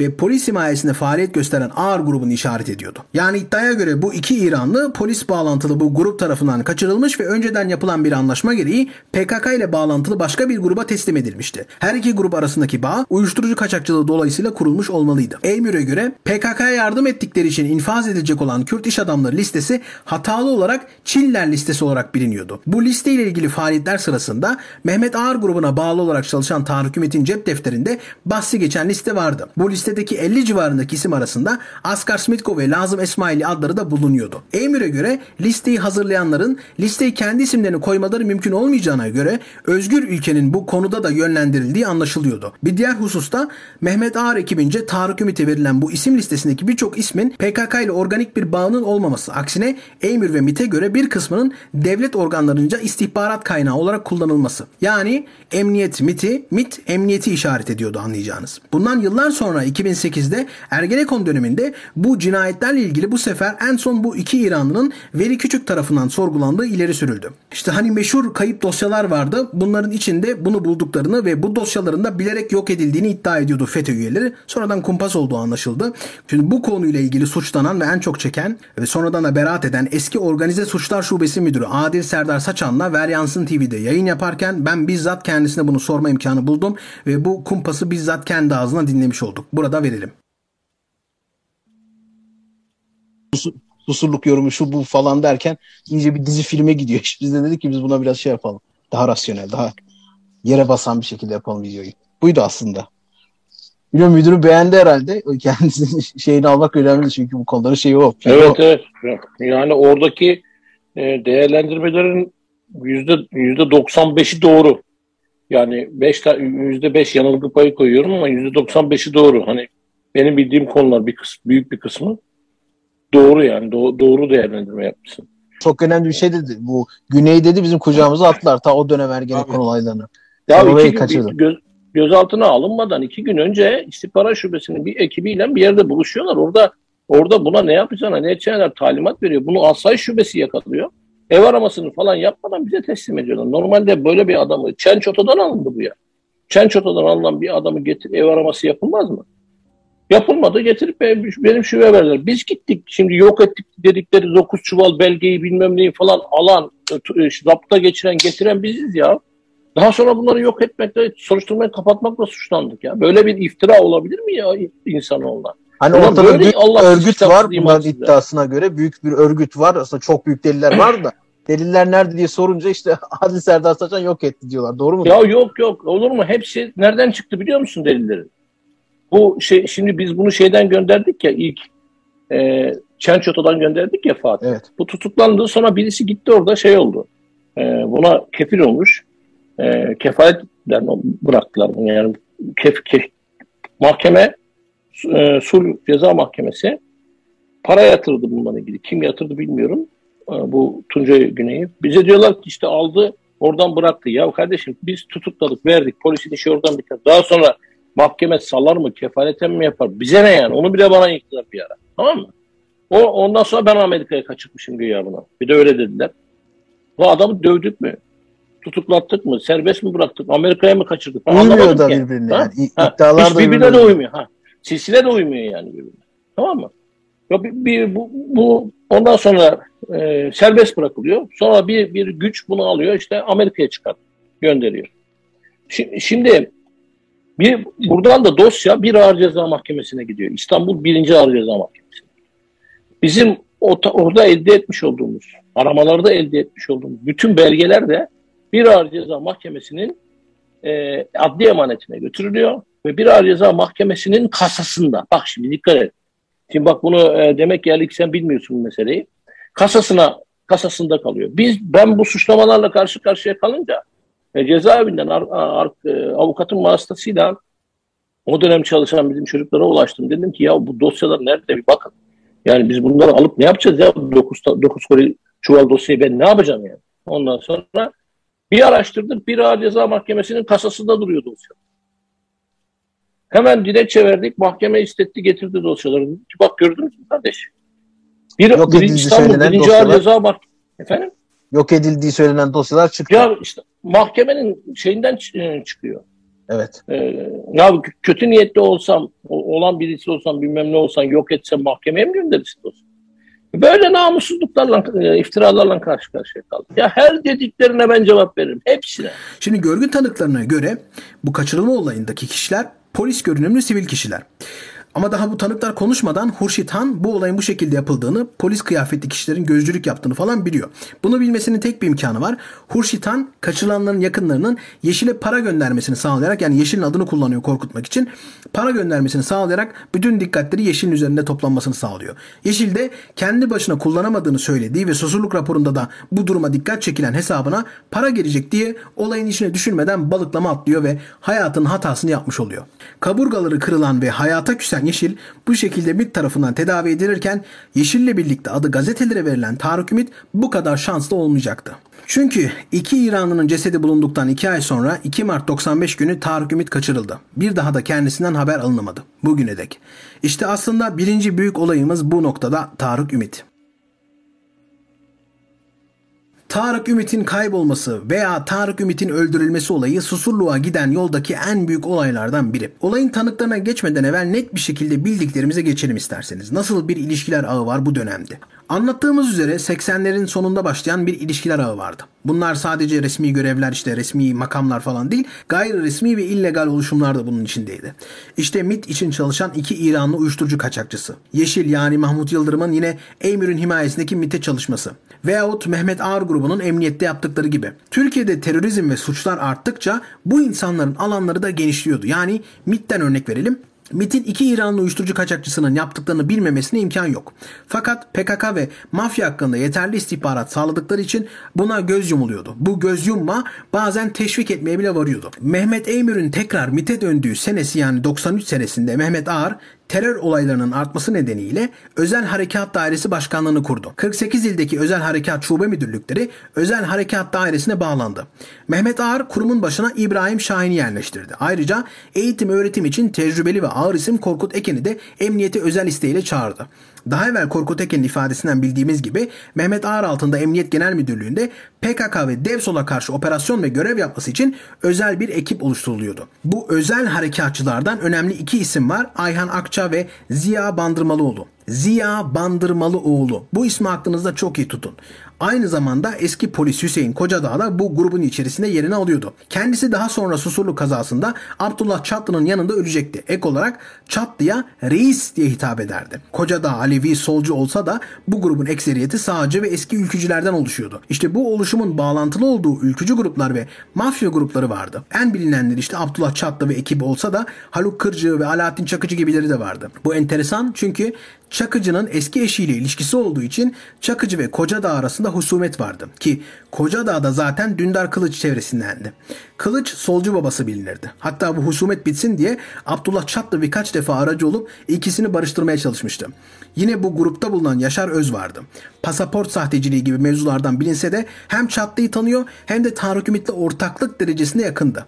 Tarık Ümit'in bir Hakkı Yaman Namlı adlı MIT bağlantılı ortağı vardı. İşte bu kişiyle birlikte bir bankaya ortaktır kendisi Kıbrıs'ta. Bu Kıbrıs'taki bankalar çok önemli zira kara paranın ana aklama merkezi o günlerde de Kıbrıs. Ve son olarak ikinci MIT raporuna göre bu gruba aşırı genç yaşta dahil olan bir star vardır. Çok genç böyle. O da Sedat Peker. Peker bu grupta büyük bir rol oynamayacaktır fakat olaylara şahit ve birebir kişilerle konuşmuş ve tanışıktır. Diğer tarafta Güneydoğu'da da PKK ile mücadele için böyle yeni stratejiler geliştiriliyor. Özellikle Hanefi Avcı ve Cemer Sever bu konuda korucu ve itirafçı programlarından yana. Tabi şunu da belirtmek lazım belki de fark etmişsinizdir. Kurumlar böyle hep yeni yeni yapılanıyor. Yani mesela 82'de Eymür Ümit'i almaları da kaçakçılıkla mücadele için çat diye yeni bir birim oluşturuluyor. Hemen başına konuyor. Veya emniyette Mehmet Ağar altında oluşturulan bu grup gibi. Aynısını Güneydoğu'da da görüyorsunuz. JITEM örneğin hemen istihbarat için kuruluyor. Yani jandarmada istihbarat sağlasın diye. Yani jandarma için gerekli bilgileri toplaması için kurulan bir oluşum. Bunlara tabii özel haklar tanınıyor. Ersever de bu programı Arif Doğan'la geliştiriyor. Şimdi kontrgerilla asimetrik savaş deniyor ama en iyi kontrgerilla eski gerilla. Yani ne yapılıyor? PKK'lı teröristler itirafçı olarak JITEM'e alınıyor. Bu tabii etkili ama dezavantajlı. Kişilerin disiplin sorunu var. Bu noktadan sonra zaten işler kontrolden çıkıyor ve JITEM yer altına çekiliyor, inkar ediliyor vesaire vesaire. Çünkü özellikle silahlı kuvvetlerde rahatsızlık oluşuyor. Yani konvansiyonel bir şey değil çünkü bu metot. Ama genel olarak göreceğimiz şudur. İstanbul, Ankara ve Diyarbakır üçgeninde bu oluşumlar şekilleniyor böyle. Belki de biraz organik yani bu işin doğasında var belki bilemiyorum. Herkesin de kendi yapısı ve kendi çıkarları var. Bazen de birbirleriyle çatışıyorlar. JITEM mesela böyle itirafçılarla sıkıntıya girerken MIT'te de Yeşil veya işte bu İranlı kaçakçılar gibi olaylar oluyor. Aynı şekilde ağır altında da ülkücü mafya diye bilinen gruplar şekilleniyor. Diğer taraftan Çatlı grubuna da inanılmaz imkanlar tanınıyor. Şimdi başlarda tüm bunlara hedefe giden her yol mübahtır diye göz yumulsa da zamanla terörle mücadele için kirli işler yapılmıyor. Kirli işler yapabilmek için terörle mücadele ediliyordu. Belki 87'deki MIT raporunca her şey yapılsaydı 90'lar yaşanmazdı. 90'larda bir şey yapılsaydı susurluk yaşanmazdı. Susurlukta bir şey yapılsaydı bugünler yaşanmazdı. Ancak dedik ya terör ve şiddet olduğu sürece devlet ve toplum mücadele edecek her güce teslim olur. Zamanla da bu gruplar devleti ve toplumu yozlaştırır, gücü ele geçirir. Buna da işte derin devlet diyorlar. Halbuki alakası yok. Bir sonraki adımı da aslında Nazi Almanya'sındaki Doppelstaat olur. Yani yani Mehmet Ağar'ın tekrardan meydana dönmesi için iki bombanın patlaması yeterliydi. Ve bu aslında terör örgütünün de işine gelir. Çünkü ne gariptir ki bu oluşumlar tehdit, gasp, haraç ve uyuşturucu kaçakçılığı, cinayet gibi suçların içine girmeye başlar.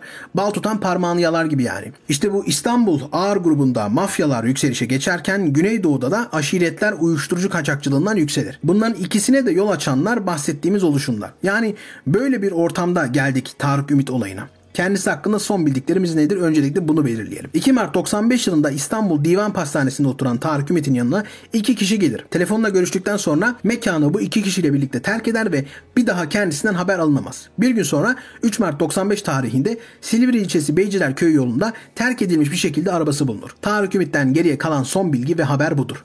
Bu Tarık Ümit'in kaybolması özellikle MIT'ten Mehmet Emir ve Emniyet'ten Mehmet Ağar'ın kavgaya tutuşmasına sebep olur yeniden. Yıllar süren bir karşılıklı suçlama ve hikayelerle günümüze kadar gizemini koruyan bir olay. Fakat gelin isterseniz bugün biraz bu sır perdesini aralayalım. Ne dersiniz? 93 yılında gelindiğinde Türkiye'de terör önlenemez biçimde yükselmişti. 92 Cizre belgeselini izleyenler durumun ne kadar ciddi bir boyutta olduğunu anlayabilirler. Buna ek olarak da Abdullah Öcalan'ın da infaz edilmesi planlanıyordu. Hatta bunun için Mehmet Ağar Tarık Ümit'ten Abdullah Öcalan'a Suriye'de bir suikast düzenlemesi konusunda yardım ister. İronik çünkü Tarık Ümit'in böyle bir şeyin yanından geçecek vasfı yok. Nereden biliyorsunuz derseniz işte burası işin püf noktası.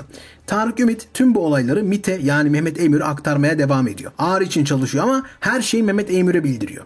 Telefonlar, kayıtlar her şey devlet arşivlerinde duruyor. Tarık Ümit her operasyon sonrası Mehmet Emir arayıp ne yapıldığının bilgisini veriyordu. Tarık Ümit diyor ki Mehmet Ağar bana dedi ki bu vatan hepimizin. Tamam hepimizin el ele vereceğiz ne yapılacaksa yapacağız. İki tane önemli hadise var. Bir tanesi Abdullah Öcalan, bir tanesi hem vatan hem millet ayrıyeten de benim özel işim dedi. O şerefsiz Dursun Karataş para ile 5 tane Çeçen. Tamam ben bunlara milyon dolar para vereceğim. Kardeşim bunu ağara söyledim. Tamam dedi. Biz bu Suriye'den gelen vatandaşla bunları görüştük. Ben Çeçenlere ha babam ha para veriyorum. Ben gideceğim Öcalan'ı alacağım. Nasıl alacağım abi? Malzeme yok. O yok bu yok. Durum sadece silahlı mücadele değildi ama. Devlet içerisinde bazı memurların PKK bağlantıları, bazı iş adamlarının PKK'ya maddi desteği bilgileri vardı. Bu bazı iş adamları dedikleri de genellikle Diyarbakır ve Vanlı uyuşturucu kaçakçılarıydı. Buldan gibi mesela. Ama sanat camiası hatta gazeteciler arasında bile bazı isimler vardı. MGK kararında PKK'nın finans kaynaklarıyla etkin bir şekilde mücadele edilmesi yazıyordu. Fakat bu iş kısa sürede kontrolden çıkacaktı. Hemen istihbarat birimleri ve ordu tarafından liste hazırlandı. Burada adı geçen kişilerin kamu ihalelerinden men edilmesi gerekiyordu. Yani mantık çok basit aslında mantık şu. Bu adamlar PKK'ya yardım ediyorlarsa biz bunlara kamudan ihale aldırmayalım.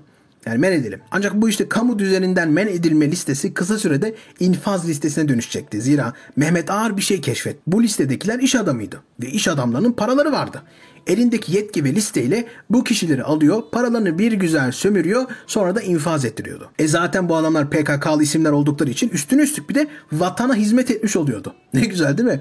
Bu PKK'lı isimlerin çoğunu zamanında bizzat kendisinin desteklediğinin de bir önemi yoktu tabii. Kim soracak bunu?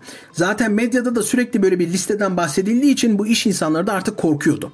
Öyle ki ana liste yetmediği için artık yeni listeler üretiliyordu. Yani birkaç tane listeden bahsediliyor. Halbuki aslında bir listeydi. PKK ile alakası olmayan örneğin bu İranlı uyuşturucu kaçakçıları gibi isimler de nasibini alacaktı. Birçok kişi de canlı kurtarmak için artık varını yoğunu sunuyordu ortaya. Yani beni silin bu listeden diye. Mehmet Ağar için inanılmaz iyi bir silah. Ha bir de İstanbul'da Behçet Can Türk, Savaş Buldan gibi böyle faili meçhul cinayetten işlendiği günlerde nöbetçi müdür kimdi dersiniz? İstanbul Emniyet Müdür Yardımcısı Hüseyin Kocada. E hani atılmamış mıydı babalar operasyonu sonrası derseniz evet ama işte geri getirildi ve her defasında nöbetçi müdür oydu. Temiz iş. 30 Eylül 93'te videonun ilk başında bahsettiğim gibi Abdülmecit Baskın kaçırıldı. Bu ağır ekibinin ilk cinayeti olacaktı. İbrahim Şahin'in emriyle Baskın önce kaçırıldı. Sonra sorgulandı ve sonunda Ayhan Akça ve Ziya Bandırmalıoğlu bak Ziya Bandırmalıoğlu yeniden bunun tarafından infaz edildi. İddia Abdülmecit Baskın'ın PKK'lara yardımcı olmasıydı.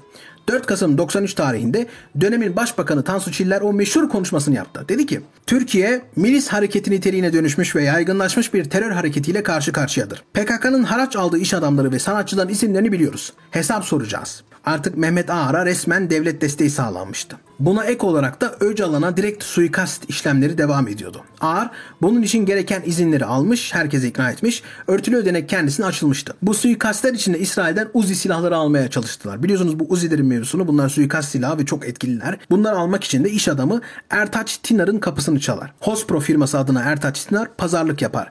Ödemeleri Mehmet Ağar tarafından örtülü ödenekten yapılacak. Ancak bunu belli etmemek için yani resmiyete dökmemek için Ağar Tinar'dan bir silahları hibe etmek istiyorum yazısı aldı. Yani silahlar güya hediye edildi. Böylelikle silahlar satın alınmadı, hibe edildi. Kayıtlara göre 82 milyar liralık 154 parça silah özel uçaklarla İsrail'den Antalya Beydağı'na taşındı.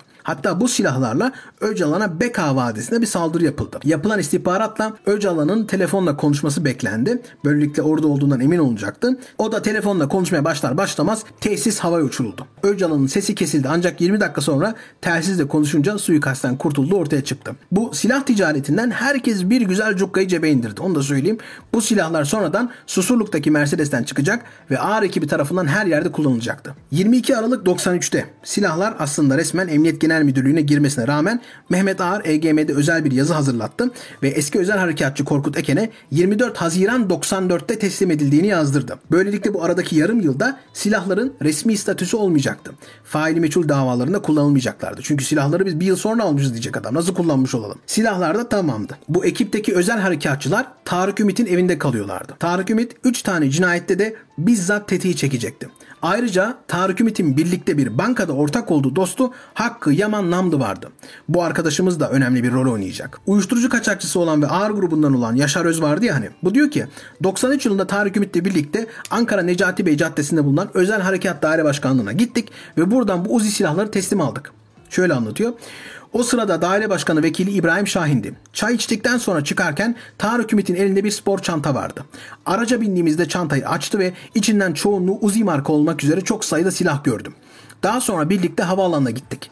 Bize daha önce verilen silah taşıma belgesini havaalanında görevleri gösterdik. Herhangi bir engelle karşılaşmadan İstanbul'a geldik. Bu silahlarla ne yapılacağını sorduğumda Ümit 25-30 kişilik bir liste gösterdi. Bunların PKK finansörü olduklarını, öldürülmeleri gerektiğini söyledi. Karşı çıktım. Bu olaydan sonra Tarık Ümit ve diğerleriyle ilişkimi dondurdum. Bu arada bu son kısmında yalan söylüyor. İlişkisini falan dondurmadı. Gayet de yer aldı ama işte herkesin birbirini sattığı bir dönem. Tarihler 14 Ocak 94'ü gösterdiğinde bu sefer zarlar Behçet Can Türk için atılmıştı. Behçet Can Türk Ermeni asıllı bir uyuşturucu kaçakçısı aynı zamanda da büyük bir PKK destekçisiydi. Listeye birinci sıradan girdi. Akşam saat 7'de Selami Çeşme'de bulunan iş yerinden çıkıp Erenköy'e doğru giderken gelen esrarengiz bir telefonla Fenerbahçe Ordu Evi'nin önüne gitti. Arayan Hüseyin Kocadağ'ydı. Can Türk'ü Fenerbahçe Ordu Evi'nin önüne çağırdı. Behçet Can Türk de samimi olduğunu sandığı Kocadağ'a güvenerek oraya gitti. Burada büyük ihtimalle Kocadağ'ın diğerleri gibi ülkücü değil de solcu ve solcu örgütlerle bağlantılı olması, Alevi olması bu güveni sağlamış olmalı. Zira Can Türk tüm ülke gibi listenin farkındaydı ve öldürüleceğini biliyordu. Can Türk oraya varınca da yine klasik taktik olan polis kıyafetiyle arama ve tutuklama mevzusu yaşandı. Ekip Can Türk'ü kaldırdı. Kaçırılan kişiler sorgulandıktan sonra infaz ediliyordu. Üzerlerinde bulunan paralar, değerli eşyalar da gasp ediliyordu. Cinayette Tarık Ümit'in yanında yine Ziya Bandırmalıoğlu vardı. Bunu nereden biliyoruz? Tarık Ümit'in yanında Cavit Kod adlı bir genç var. Tarık Ümit bunu bizzat kendisi alıyor. Bunu İzmir'e gönderiyor. Orada özel eğitim aldırıyor. İşte Tarık Ümit'in kendi devşirdiği ve yanında bulunan Cavit'in anlattığına göre o gece yani Can Türk'ü kaldırdıkları gece saat 11.30'da Tarık Ümit iş yerine dönüyor ve telefonu alıp Ankara'ya arıyor. Abiciğim tamam çocukları da yolladım dedi. Sonra ne demek kesin? Tamam ben bunların şoförlerine acıyorum. Ama ne yapalım bu iş bitti abicim. Ne demek benim başka abim mi var? Yok abicim bir kuruş yok pezevenkte. Yemin ederim hiç çıkmadı. Bu konuşmadaki karşı tarafın Korkut Eken olması olası. Tarık Ümit'e ilk darbe Yaşar Öz üzerinden inecekti. Tarık Ümit bu Yaşar Öz'le birlikte İngiltere'de bir örgütlenme kurdu. Bunu da büyük ihtimalle ağır grubu falan istedi ondan yani devletten geldiğini. Burada PKK'lara suikast düzenleme ve istihbarat toplama işine girdiler. İddiaya göre İngiliz istihbaratı bile bundan haberdar ve olayı o işte meşhur MGK kararları var ya ve listeler var ya buna bağlıyorlardı. Londra'da Nafiz Bostancı'ya 29 Aralık 94'te bir suikast girişiminde bulunuluyor. Suikastçinin Türk İntikam Tugayı TİT olarak bilinen örgütün Cüneyt Sığdeniz adlı bir mensubu olduğu, Sığdeniz'in Londra savcılığına verdiği ifadede pasaportunu Yaşar Öz'den aldığını açıklıyor ve suikaste kullanılan silahın da Tarık Ümit tarafından Düzce'den sağlandığını söylüyor. Bu Londra'da kayıtlara geçiyor. Ocak 94 tarihinde Yaşar Öz'ün evine düzenlenen bir baskın sonucu çeşitli silahlar, kendi adına ve Tarık Ümit adına düzenlenmiş pasaport ve emniyete teknik danışmanlık yaptığı belirtilen bir silah taşıma belgesi bulunuyor. Öz adına düzenlenmiş pasaportun meslekhanesinde daire başkan ibaresi mevcuttu. Yani düşünebiliyor musunuz? Bu uyuşturucu kaçakçısına Mehmet Ağar grubu tarafından bir özel silah taşıma belgesi çıkarılıyor. Yani bu silah taşıma belgesi çıkarma olayı alışkanlıklarını hala bırakamamış Mehmet Ağar. İşte bu baskın yapıldıktan sonra Mehmet Ağar operasyonu yapan Necdet Menzir'in yardımcısı Mestan Şener'i arayarak o kişiyi biz kullanıyoruz. Yakında önemli operasyonlara katılacak. Belgeleri bize yollayın. Özü de serbest bırakın talimatını veriyor ve öz serbest bırakılıyor. Silahları da kurye ile Ankara'ya gönderiliyor. 28 Mart 94'te Fevzi Aslan ve yeğeni yine bilindik bu polis numarasıyla gözaltına alınıyor ve o günden sonra faili meçhul. Tarık Ümit ertesi gün Mehmet Eymür'ü telefonla arıyor. Bunun kayıtları var. Diyor ki gece Fevzi Aslan'ı aldık. İşi bitti. Yanımda Ziya. Ziya Bandırmalıoğlu bu yine.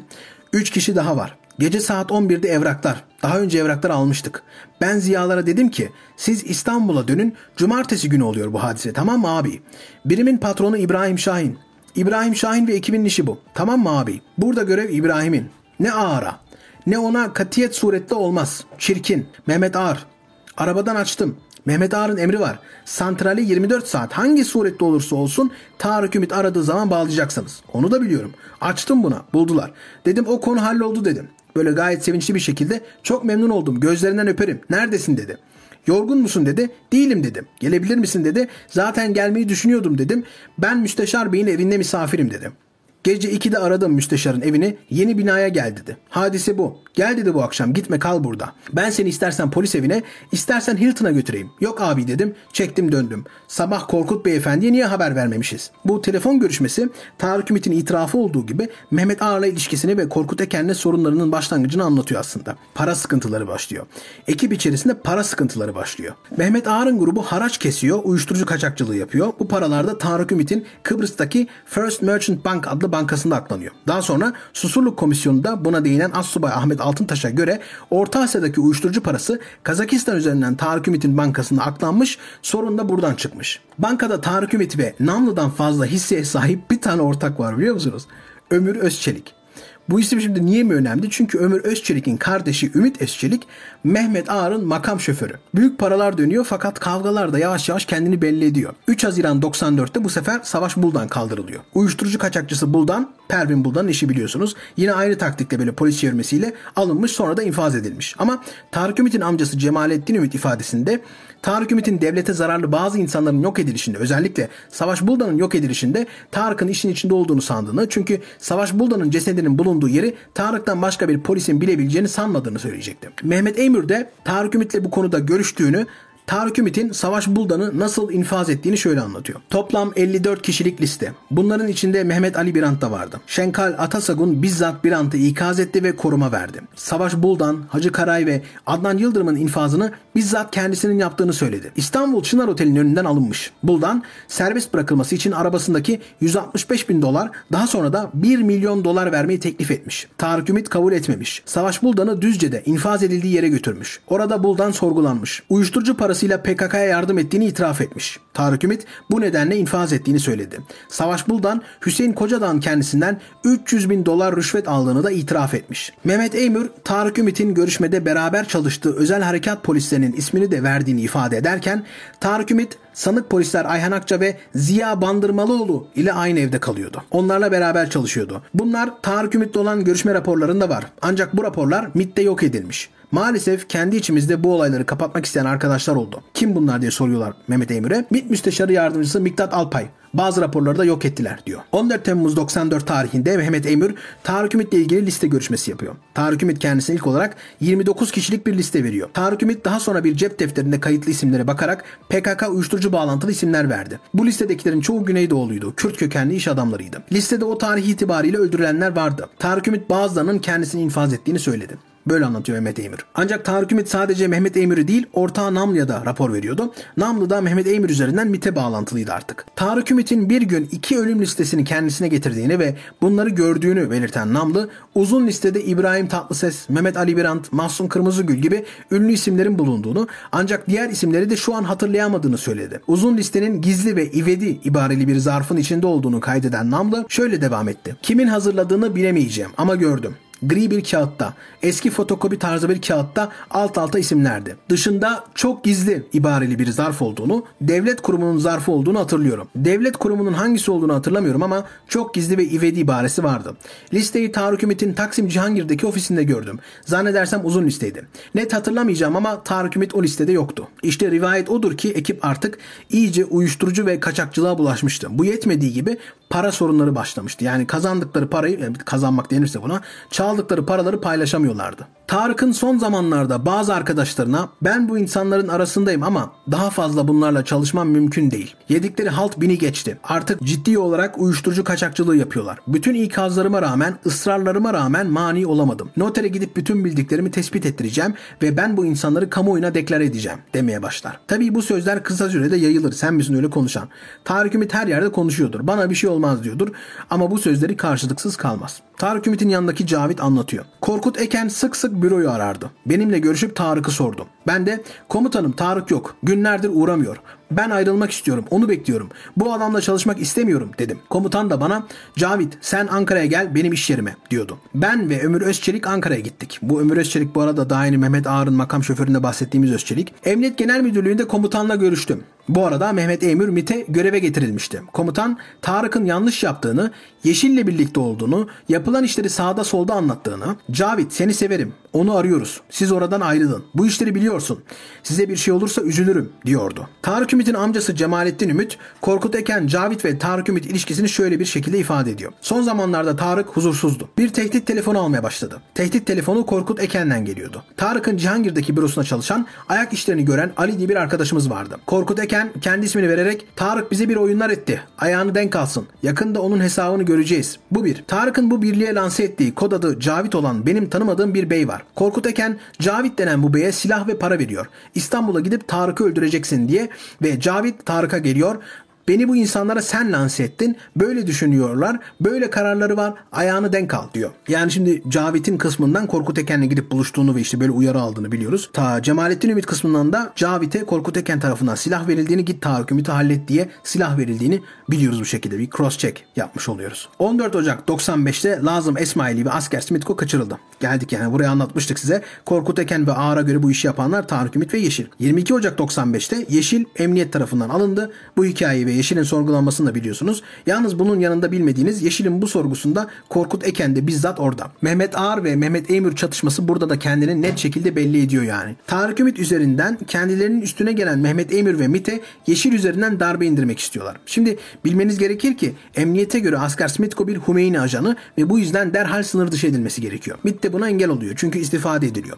Aslında burada bir çıkar çatışması söz konusu. Ayrıca Tarık Ümit'i bulamıyorlar çünkü Ümit haberleri aldığı için evine gitmiyor, değişmiş ve daha temkinli. 25 Ocak 95'te emniyet Yeşil'i salıyor. 28 Ocak 95'te Esmail ve Smitko'nun cesetleri bulunuyor. 18 Şubat 95'te Tarık Ümit son kere Mehmet Eymür'le bir görüşme gerçekleştiriyor. Tarık Ümit ve Korkut Eken birçok konuyu konuşuyor ve bizlere de bu olaylar hakkında bir resim veriyorlar.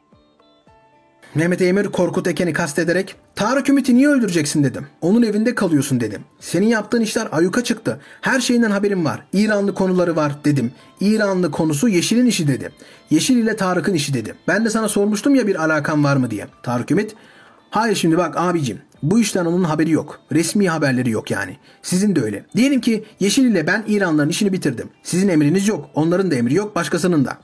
İkiniz mi yaptınız yani? Bu bir cinayettir. O zaman görevlerini yapsınlar. Öyle değil mi? Bu cinayettir. O zaman devletin 3-4 tane birimi var. Yeşili aldılar. Ancak bu olaydan sonra hiçbir sual bile sormadılar. Kaburgalarını kırdılar. İranlı olayı falan hiçbir şey yok yani onda. Telefon ediyorlar gece. Ankara Emniyet Müdürü işte sizin adamınız sanki böyle tanımıyorlarmış gibi. Şimdi tezgaha bak. O da biliyor onu. Ağır'la da bununla ilgili konuştuk dedim. O zaman yarın sabah birini gönder bunu alıver dedi. Hadise çıkarmış. Bunlar ağzına içki dökmüşler falan. Biz alsak olaya para da girmiş. İranlı olayında biz de ortak edecekler. Bu konuşmadan birincisi Korkut Eken'in Tarık Ümit'i kaldırmak istediğini öğreniyoruz. İkincisi Eymür'le Korkut Eken'in arasının kötü olduğunu görüyoruz. Daha da önemlisi Tarık Ümit'in büyük ihtimalle İranlı işin içinde olduğunu görüyoruz. Çünkü inkar etmiyor kendisine sorulunca. Eymür devam ediyor. İranlı olayında ne para döndü ya? Yani o yeşile ödenen para çerez. Yeşile 300 bin mark. Bir de 50 bin dolar ödeniyor. Tarık Ümit biz de borç yüklüyüz abi. Bir gün geldi Korkut Eken 150 milyon borcum var. Para istiyor. Abi müsait değilim. İki karış surat, bir tavırlar, bilmem neler. Sanki borcum var İbne'ye. Şimdi benden 20 milyon para aldı. 3-4 gün sonra geldi. Bu sırada ben ona 70-80 milyon para verdim. 20 senedir ben bu parayı veriyorum. Bu geldi bir gün bir hışımla telefon etti bana. Geliyorum dedi. Geldi. Siz parayı götürüyorsunuz dedi. Bu işler böyle olmaz dedi. Ne parası dedim. Şeyin üzerinden 90 bin mark para varmış dedi. Parayı aldınız dedi. Şeyde de 20 bin mark varmış dedi. Birincisi Behçet. 200 bin mark varmış. Onu da almışsınız. Mehmet Emir araya girerek bunlara ne oldu? Tarık Ümit İbrahim'e gitmiş. Vallahi 5 milyonu. Kasadan çıkardım verdim diyor İbne'ye. Şimdi Behçet Can Türk'ün üzerinden çıkan para 20 milyon TL'si tamam. Fevzi Aslan üzerinden çıkan para 3 bin mark. Bir 100 bin TL, bir 50 bin TL, bir de 20 bin TL. Öğrendiğimiz üzere götürdükleri kişilerin çaldıkları paralarını paylaşamıyorlar ve bu sebepten bir kavga çıkıyor. Emir Abdullah Çatlı seni götürürse üzerindeki parayı da alacaktır. Tarık Ümit götürebilirse alsın. Şimdi bu 3000 markı, evrakları. Ben hayatımda üst baş araması yapmadım. 3 tane çocuk yanımda. Çocuklar getirdiler evrakları. Bir 14'lü silah, bir araba, bir yedek şarjör. Götürdü Mehmet Ağar'a. Bir pakette eroin. Şöyle bir paket eroin. Saat gece 2.30'da Mehmet Ağar'ın koydum önüne.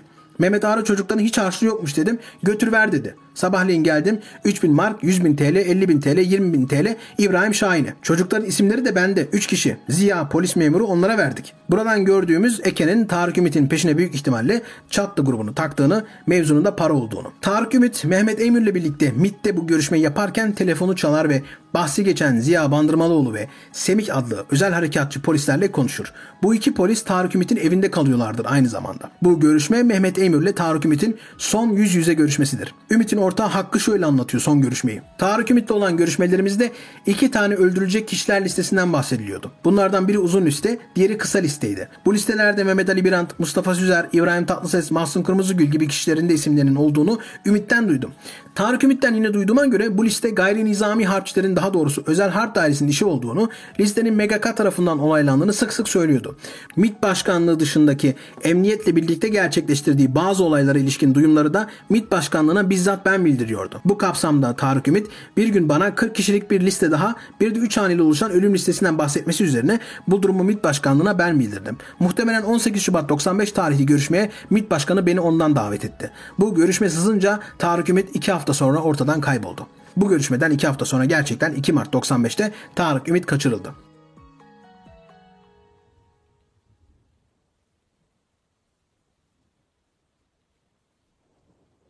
Şimdi geldik olayın aslına. İsterseniz kronolojik bir şekilde gidelim.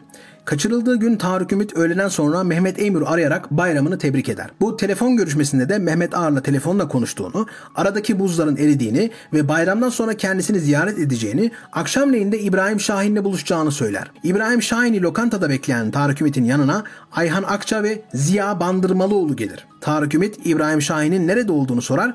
Bunun üzerine Ayhan ve Ziya Tarık Ümit'e İbrahim abi gelecekti gelemedi. Evde seni bekliyor derler. Üçü birlikte yola çıkarak Tarık Ümit'in evine giderler. Ardından Tarık Ümit kayıplara karışır. İbrahim Şahin ve Korkut Eken Tarık Ümit'i Sami Hoştan ve Abdullah Çatlı'ya teslim ediyorlar. Birlikte Silivri'de bir yazlıkta Tarık Ümit'i ağır bir sorguya alıyorlar.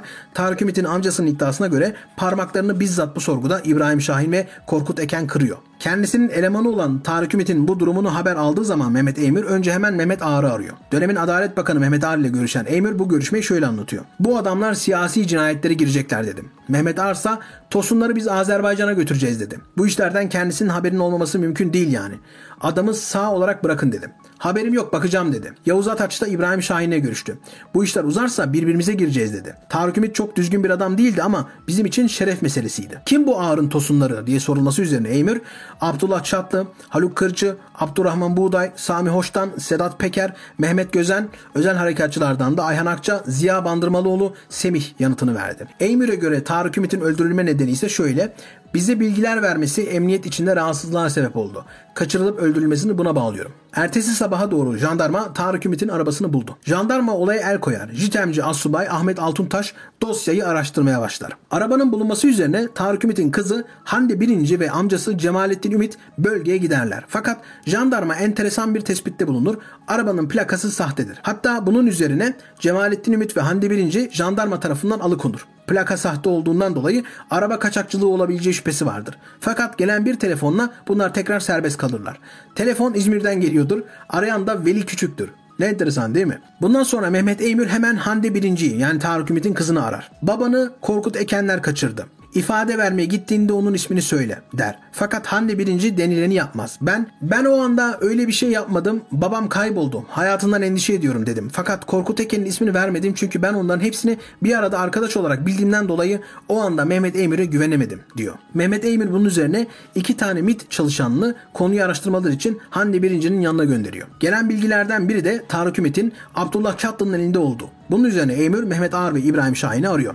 Mehmet Ağar'a işte böyle böyle söyleniyor. Bu çatlının aldığı söyleniyor. Yardımcı olursan bu şahsın bırakılmasını sağlarsanız kendisi de mesele haline getirmez. Kendisini telkin ederim diyor. Mehmet Ağar da bakacağım diyor bildiğiniz üzere. Bunun üzerine Emir Hande birinciyi arayıp baban çatlı ve adamların elinde git bunu gazetelere söyle aksi takdirde babanı öldürürler diyor. Tabii tüm bunların arasında Jitemci Altuntaş biraz daha başarılı. Tarık Ümit'in telefon kayıtlarını çıkarıyor. Bunların arasında özel harekatçı birisi yok. Sadece bir tane isim garip geliyor kendisine. Tarık Ümit'in son konuştuğu isim. PTT'den aldığı listeye göre bu son konuştuğu isim Afşar Kederoğlu. Altıntaş Kederoğlu'nun adresini buluyor. Evde tek başına yaşayan bir tane adam. Senin bu telefondan Tarık Ümit'i aramışsın. Daha önceden tanıyor musun diye sorar. Kederoğlu kesinlikle tanımadığını söyler. Senin bu telefonla görüşülmüş deyince de Kederoğlu o telefon benim de fakat o telefonu bana bayramdan bir gün önce Ayhan Akça ve Ziya Bandırmalıoğlu isimli özel harekatta görevli polis arkadaşlarım aldılar ve onlar kullandılar der. Ayrıca İbrahim Şahin'i çok iyi tanıdığını söyler. Bingo! Altıntaş bir iz bulmuştur. Hemen Kederoğlu'nu evinden alır ve sorgulamaya götürür. Yolculuk esnasında bu Kederoğlu'nun telefonu sürekli çalıyordur. Birkaç defa daha telefon gelir. Altıntaş bu Avşar Kederoğlu'nu uyarır. Kesinlikle JITEM'de olduğunu söylemeyeceksin der. Arayan kişi Ayhan Akça'dır. Altıntaş sakın kesinlikle söyleme der ve telefonu uzatır. Ayhan Akça ne yapıyorsun ne ediyorsun der. Kederoğlu da oturuyorum diye cevap verir. Akça bizi gel al Halkalı'dan al der. Her ne kadar Ankara'da görevli olsalar da İstanbul'daki Halkalı polis lojmanlarında oturuyorlardır. Yani Jitemci Altuntaş Kederoğlu'nu alır ve Halkalı polis lojmanlarına doğru giderler. Halkalı polis lojmanına doğru giderken Ayhan Akça arıyordur. Der ki bizi bırakacak şahıs Ataköy polis karakolunun yakınında bulunan bir parka bıraktı. Oraya gelip oradan alın der. Şüphelenen Altuntaş telefonda nereden geldiklerini sorar. Ayhan Akça da Yalova'dan geldiklerini söyler. Yalova iddiaya göre Tarık Ümit'in kaçırıldığı yer bu arada. Jitemci Altuntaş ve Avşar Kederoğlu Ataköy Polis Karakolu'nun yakınındaki parka varırlar. Gerçekten de orada 3 tane adam onları bekliyordur. Jitemci Altuntaş kendilerine kimliğini gösterir. Sizinle Tarık Ümit konusunda görüşmek istiyorum. Benimle karakola kadar gelir misiniz bir şey için der. Birden panik. Özel harekatçılar bunu kabul etmezler tabii. Biz sizinle gelemeyiz. Biz polisiz. Siz bu işi yapamazsınız. Biz amirlerimize söyleriz. Bir şeyler yaparız derler. Tabi hemen cep telefonlarıyla da görüşmeler başlar. Aradıkları isim İbrahim Şahin'dir. Bir yandan da biz İbrahim Şahin'e bağlıyız. Özel harekatla derler Altıntaş'a. Tüm bunlar olurken Altıntaş tekrar nereden geliyorsunuz diye sorunca Ayhan Çarkın patlayıp sana ne lan ben karımı kerhaneye götürüp kerhanede siktirdim. Parasını aldım yiyorum. Var mı bir diyeceğin diye bağırır. Altıntaş buyurun karakola gidelim karakolda görüşelim der. Yakındaki bir başka polis ekibini görünce Ayhan Akça, Çarkın ve Bandırmalıoğlu onlara bizim kimliklerimiz bakın biz polisiz biz polisiz bunlar bizim kimliklerimiz bizi şey yapıyor tutukluyor derler. Bunun üzerine Altıntaş da Jitem kimliğini çıkarıp e hadi hep beraber emniyete gidelim der. Ataköy polis karakoluna gittiklerinde Ayhan Akça'nın cep telefonuyla İbrahim Şahin Altıntaş'ı arar. Altıntaş ben cep telefonuyla görüşmem. Kendisi arıyorsa Ataköy polis karakolunu telefonuyla arasın. Orada karakol amirinin telefonu var. Orayı arasın. Ben oradan görüşürüm kendisiyle der. 15 dakikalık bir kavga başlar. Karakol da böyle ana baba günüdür. Zira bu olaydan bir gün sonra gazi olayları yaşanacaktır. Ataköy polis karakoluna girince bunlar oradaki nöbetçi emniyet müdürü gelip siz bizim bölgeye nasıl bizden habersiz girersiniz? Siz kimsiniz? Ne oluyorsunuz? Bunlar polis böyle bir şey yapamazsınız der. Bunun üzerine bir kavga başlar. Hatta İbrahim Şahin Altıntaş'ı arar. Sen kimsin lan bunları alıyorsun der. Altıntaş da Efendim benim kimseyi aldım falan yok. Bu sadece görüşme için. Görüşmek istiyorum başka bir şey istemiyorum. Görüşmezse görüşmez o kendi bileceği iş bu kadar der. İbrahim Şahin araya girerek konuyu kapattırır ve özel harekatçılar serbest bırakılır. Hande birinci de bu esnada Ankara'ya gidip Mehmet Eymür'le görüşür. Eymür kendisine Korkut Eken'le babasının arasının açıldığını ben babana onunla irtibatı kes dedim beni dinlemedi der. İstanbul'a dönünce yolda Korkut Eken'in arabasını görür Hande. Telefon açar merhaba ben Hande der. Neredesin diye sorar. Eken de İstanbul'a girmek üzereyim der. Ben de arkandayım. Tesadüfen gördüm. Görüşebilir miyiz diye ekler Hande ve Eken de tamam der. Fener yolunda durup bir 10 dakika görüşürler. Birinci Eken'e dönerek bu başımıza gelenler nedir diye sorar. Bu olaydan sonra en azından beni de tanıyorsun. Geçmiş olsun. Yapabileceğiniz bir şey var mı? Demen gerekmiyor muydu diye sorar. Korkut Eken de yapmak isterdim ama benim sana telefon açmam ya da gelmem değişik yorumlanabilir. Zaten herkes bana karşı cephe almış. Vaktinde ben babandan bir araba aldım diye evinde kaldım yemek yedim arkadaşlık yaptım diye zaten üstüme geliyorlar. Sen kimseye inanma. Baban yurt dışında bir göreve yollanmıştır. Dönünce kim nasıl hesap verecek onu bilmiyorum. Bizleri suçluyorlar ama nasıl hesap verecekler der. Tarık Ümit'in ortağı Namlı'nın iddiasına göre bundan birkaç gün sonra Abdullah Çatlı yanında Haluk Kırcı ve özel harekat polisleriyle bu Tarık Ümit'in ortağı Namlı'nın ofisini basarlar. Çatlı baskın sırasında bana Tarık Ümit olayının üzerine gitmememi söyledi. Tartıştık. O kadar legal olduğunu iddia ediyorsan emniyetteki aramanı kaldır dedim. Kendisi de bana bu sıralar patron ile aram limoni dedi. Bana Mehmet Ağar'a bağlı çalıştığını, bütün imkanların emniyetten sağlandığını söyledi. İstihbarat çalışmaları yapıyorlarmış. Kendilerine kimlik, silah sağladığını, Ağar'a bağlı bir birimde çalışıyorlarmış. Özel ekipten Haluk Kırcı ile polis memuru Ayhan Akça jandarma tarafından yakalanmıştı ancak daha sonra Emniyet Genel Müdürlüğü'nden yapılan baskılarla yani Mehmet Ağar'ın yaptığı baskılarla serbest bırakılmıştı. Yakalanma olayı üzerine özel ekipte büyük bir telaş yaşandı. Ekip dağıtıldı. Abdullah Çatlı Ankara'ya getirildi ve polislerden birinin evinde korumalı olarak kalmaya başladı. Korkut Eken görevle Güneydoğu'ya yollandı. Ekip mensuplarının birçoğu da Azerbaycan'a yollandı ve bir müddet ortadan kaybolmaları istendi. Ağar Tosunları yollamıştı yani söz verdiği gibi. Zitemci Altıntaş Kazakistan'dan 450 milyon dolarlık bir paranın Kıbrıs'taki Tarık Ümit'in bankasından yıkandığını tespit ediyor. Lakin tüm bu araştırmalar esnasında Diyarbakır'a sürülüyor. Daha sonra da Giresun ilinde bölge komutanı olan Veli Küçük'ün emrine atandı. Bir daha da Tarık Ümit dosyasını açmadı. İbrahim Şahin Çatlı'yı tanımadığını ve Tarık Ümit'in kaybolduğu gece Ayhan Akçay'la Diyarbakır'da operasyon yaptığını söyledi. Bu bu arada yaygın bir şey böyle faili meçhul olduğu zaman herkesin o gün bir alibisi var. Ağır ekibini dağıtmıştı yani izleri kaybetmişti ve nihayet 24 Kasım 95 tarihinde Mehmet Ağar milletvekili oldu ve dokunulmazlık elde etti. Bu dokunulmazlık onu sonraki Susurluk davasından da koruyacaktı. Bir diğer sorun da Kıbrıs'taydı. Asıl para aklama mevzusu Kıbrıs'ta dönüyordu anlattığımız gibi. Orada da birilerinin dikkatini çekecekti bu. Bu işi yazan ve araştıran Kıbrıslı Kutlu Adalı. Kutlu Adalı'nın yaptığı araştırmalar bu ağır grubunun gözünü korkutmaya başlamıştı. Peker şöyle anlatıyordu hatırlarsanız. Kıymetli kardeşlerim, bu hikayelerin hepsi böyledir. Rahmetli Uğur Mumcu. 1996'da Kutlu Adam'ın cinayetine deyince izledik. Söz namus. Belki bunu anlattığımda biraz böyle şey olacaksınız. Bizim devletimizle hiçbir alakası yok. Biz o zaman Korkut'tayken Mehmet Ağar hep beraberiz. Korkut abinin odası Mehmet Ağar'ın odasının yanında. Çok iyi dinleyin burayı. Çok iyi. Genciz, vatansever'iz. İşte şu PKK'ya yardım ediyor ama genelde bana iş adamlarını yönlendiriyorlar. Faili meçhullerden ziyade. Onları da anlatacağım ama bugün yetişmez. Bu cinayetle ilgili olan. Bana dedi ki ya Kıbrıs'ta bir adam var. Evet abi dedim. Bu dediği Kıbrıs'ı Rumlara satmak istiyor. Lan çocuğuz genciz zaten öyle bizi bir doldur boşalt bir dol. Dedi ki bu iki tane dedi profesyonel bana dedim abi ben kendi öz kardeşimi vereceğim sana dedi. Öz kardeşim. Evet. Atilla Peker'i dedim. Çok iyidir dedim bu işte. Uzmandır. Sokaklardan yetişti. Türk Hava Yolları uçak biletlerini, hard disklerini atmıyor. Bir arkadaşımdan öğrenmiştim. Tüm hard diskler geçmişten bugüne kadar tüm bilet satışlarının olduğunu söylemişti. Biletlerden bakabilirler. Korkut Eken, Atilla Yıldırım bu cinayetten ne kadar önce gittiler. Ancak Allah'a emin olsun. Yüce Allah o insanın kanını bize nasip etmedi. Ya adam namuslu adam. Bugünleri görmüş adam bunun için çalışmış. Rumlara filan ülkeyi satacağı yok adam. Ya hep böyle yapıyorlar. Vatanseverlik, vatanseverlik milleti coşturuyorlar. Herkesi birbirine sokuyorlar. Allah'a emin olsun. Aradan zaman geçti. Döndüler 3-4 gün sonra. Denk gelinemedi.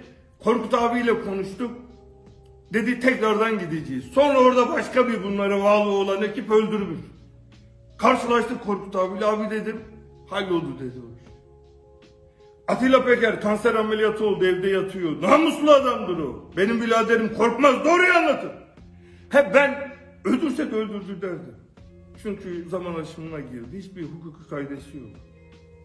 Bir şeyden korktuğum için değil. Ancak Allah'a yemin olsun. Kur'an'a yemin olsun böyle oldu. Ya orada bir yeri soymuşlar. Onunla ilgili çalışma yapıyor ve bu kumar şeyinin, uyuşturucu şeyinin gitgide Kıbrıs genelini ele geçirip adam bunlarla ilgili çalışma yapıyor. Kıbrıs'ı Rumları sattı diye. Adam Denktaş'ta zaten mücadele arkadaşı. Sonra fikirleri biraz farklılaşıyor. Hep devlet için yapıyoruz. Hep devlet için.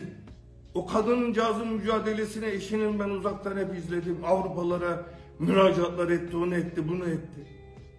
Şimdi diyecekler ki niye anlatmadın? Lan ne anlatayım? Sen gördüğün her şeyi anlatıyor musunuz siz? Hepimiz birbirimizin aynısıyız. Şimdi anlatacağım. Daha neler yaşayacağız. Kaç kişi böyle gitti? Bu Mehmet Har var ya bu Mehmet Har. Emniyet Müdürlüğü döneminde en iyi arkadaşları Behçet Cantürk, Hüseyin Baybaş'ın bütün Savaş Buldan, tüm uyuşturucu iş yapanlar bunun arkadaşı. Kürt iş adamları diyorlar ya, hayır uyuşturucu iş yapıyorlar dedi. Hepsinden para aldı. Hepsinden. Hepsini, her işlerini hallediyordu. En son siyasete girip siyasette yönelip çünkü hayali cumhurbaşkanlığı göbek bağını oraya gömüşler. Bir hikayesi var. Süleyman Bey'in koruma müdürü babası. Hikaye böyle.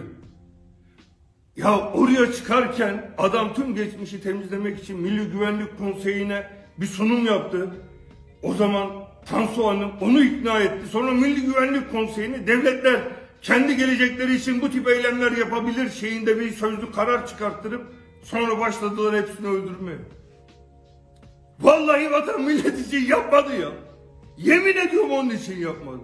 Kendi geçmişini temizlemek için. Vallahi Fuçe'den daha tehlikeli. Ama Mehmet Ağar'ın yaptığı bu organizasyonların hepsi kendi cebi içindi. Gördüm, yaşadım.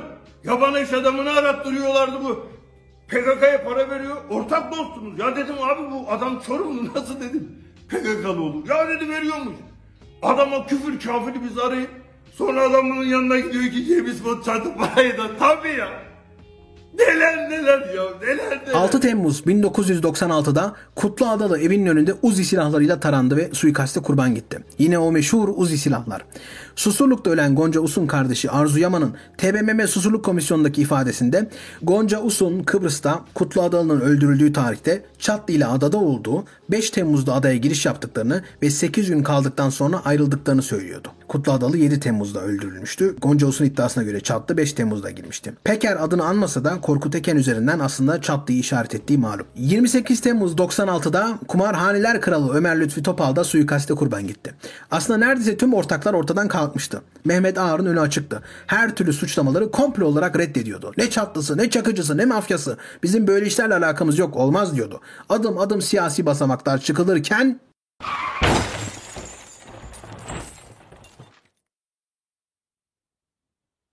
3 Kasım 96 Susurluk kazası. Meydana gelen trafik kazasında İstanbul Polis Okulu Müdürü Hüseyin Kocada, Mehmet Özbay sahte kimliğiyle Abdullah Çatlı ve Melahat Özbay sahte kimliğiyle Gonca Us ölürken DYP Şanlıurfa Milletvekili ve Bucak aşireti lideri Sedat Edip Bucak yaralandı. Arabada da Uzi silahları. Daya göre Kutlu Adalı'yı indiren Uzi silahları. 5 Mart 97 tarihinde sonunda Susurluk davası açıldı. Büyük skandal patladı tabii ki de. İbrahim Şahin, Ayhan Çarkın, Ziya Bandırmalıoğlu, Ayhan Akça ve Mehmet Korkut Eken haklarındaki dava DGM'de görülmeye başlandı. Susurluk skandalından sonra yargılanmalar, sorgular, ifadeler ki bu videoda anlattığımız çoğu şey o rapor ve ifadelerden mevzu patladı yani. Bir skandal, bir şok ama ağır 2007'ye kadar yargılanmaz çünkü dokunulmaz. 21 Şubat 2001 tarihinde Susurluk davasında mahkumiyet kararı geldi. İbrahim Şahin ve Korkut Eken'i 6'şar yıl hapis cezasına çarptırdılar. Ömür boyu kamu hizmetinden men ettiler.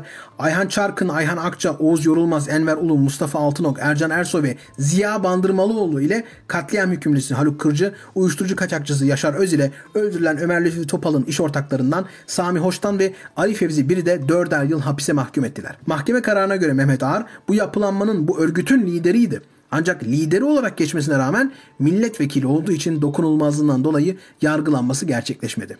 Ta ki 2007 seçimlerine kadar. Ağar'ın partisi baraj altı kaldı. Bunun üzerine 2 Kasım 2007'de Mehmet Ağar'ın dokunulmazlığı kalktı. Soruşturma dosyası Danıştay'a gönderildi. Dava sonrası 15 Eylül 2011'de Mehmet Ağar'a Susurluk davasından 5 yıl hapis cezası verildi. Ve 25 Nisan 2012 tarihinde Mehmet Ağar cezaevine girdi. Ancak 29 Nisan 2013 tarihinde tahliye edildi. Sadece bir yıl hapisten sonra tahliye edildi. Ancak faili meçhul davası devam ediyor. Mart 2014'te özel yetkili mahkemeler kaldırılınca dava Ankara 1. Ağır Ceza Mahkemesi'ne gönderildi. Zaten bu yüzden Ankara davası olarak biliniyor.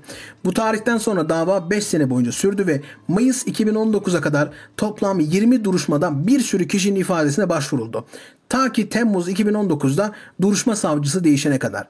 İki duruşma sonra da 13 Aralık 2019'da tüm sanıklar beraat etti. İşte bununla birlikte ağırın yükselişi de tam olarak devam etti. Bu aralarda yaşananları daha evvelki bölümlerde anlattık. İşte Peker'in ifşaatlerine değindik.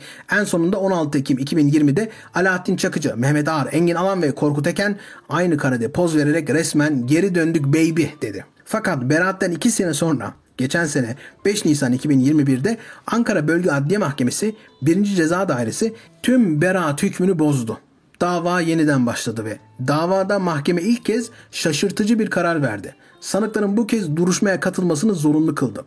19 sanığın bu kez mahkeme huzuruna gelmesini hükmetti mahkemede. Bu sanıklardan biri de Ziya Bandırmalıoğlu'ydu. 3 hafta sonra 20 Aralık 2021'de Kadıköy'deki bir restoranda bir kavga çıktı. Kavga silahlı çatışmaya döndü ve Susurluk hükümlüsü Ziya Bandırmalıoğlu bu silahlı çatışmada öldürüldü. Öldürülmeseydi 3 hafta sonra 21 Ocak 2020'de Mehmet Ağar'ın yargılandığı bu davada hakim karşısında olacaktı. Bildikleriyle birlikte bir şahit daha sessizliğe gömüldü. Ne meşhur değil mi bu restoran kavgaları bu arada? Kaç tane daha yaşadık böyle. Restoranlarda kavga çıkıyor, silahlar çekiliyor ve susması gereken kişiler suskunluğa gömülüyor. 21 Ocak 2022 İkinci duruşmada Mehmet Ağar'ın da yargılandığı bu JITEM dava. Bu arada adı JITEM davası ama JITEM'le bir alakası yok. Yani Cizre'de bir JITEM davası daha vardı. Onunla karıştırmayın diye diyorum. Duruşma ertelendi. Duruşma 22 Nisan'a ertelendi. Mahkeme Emniyet Genel Müdürlüğü'ne müzekkere yazarak 94 yılı ve öncesinde tüm polis teşkilatı envanterisinde Uzi marka silah olup olmadığını sordu.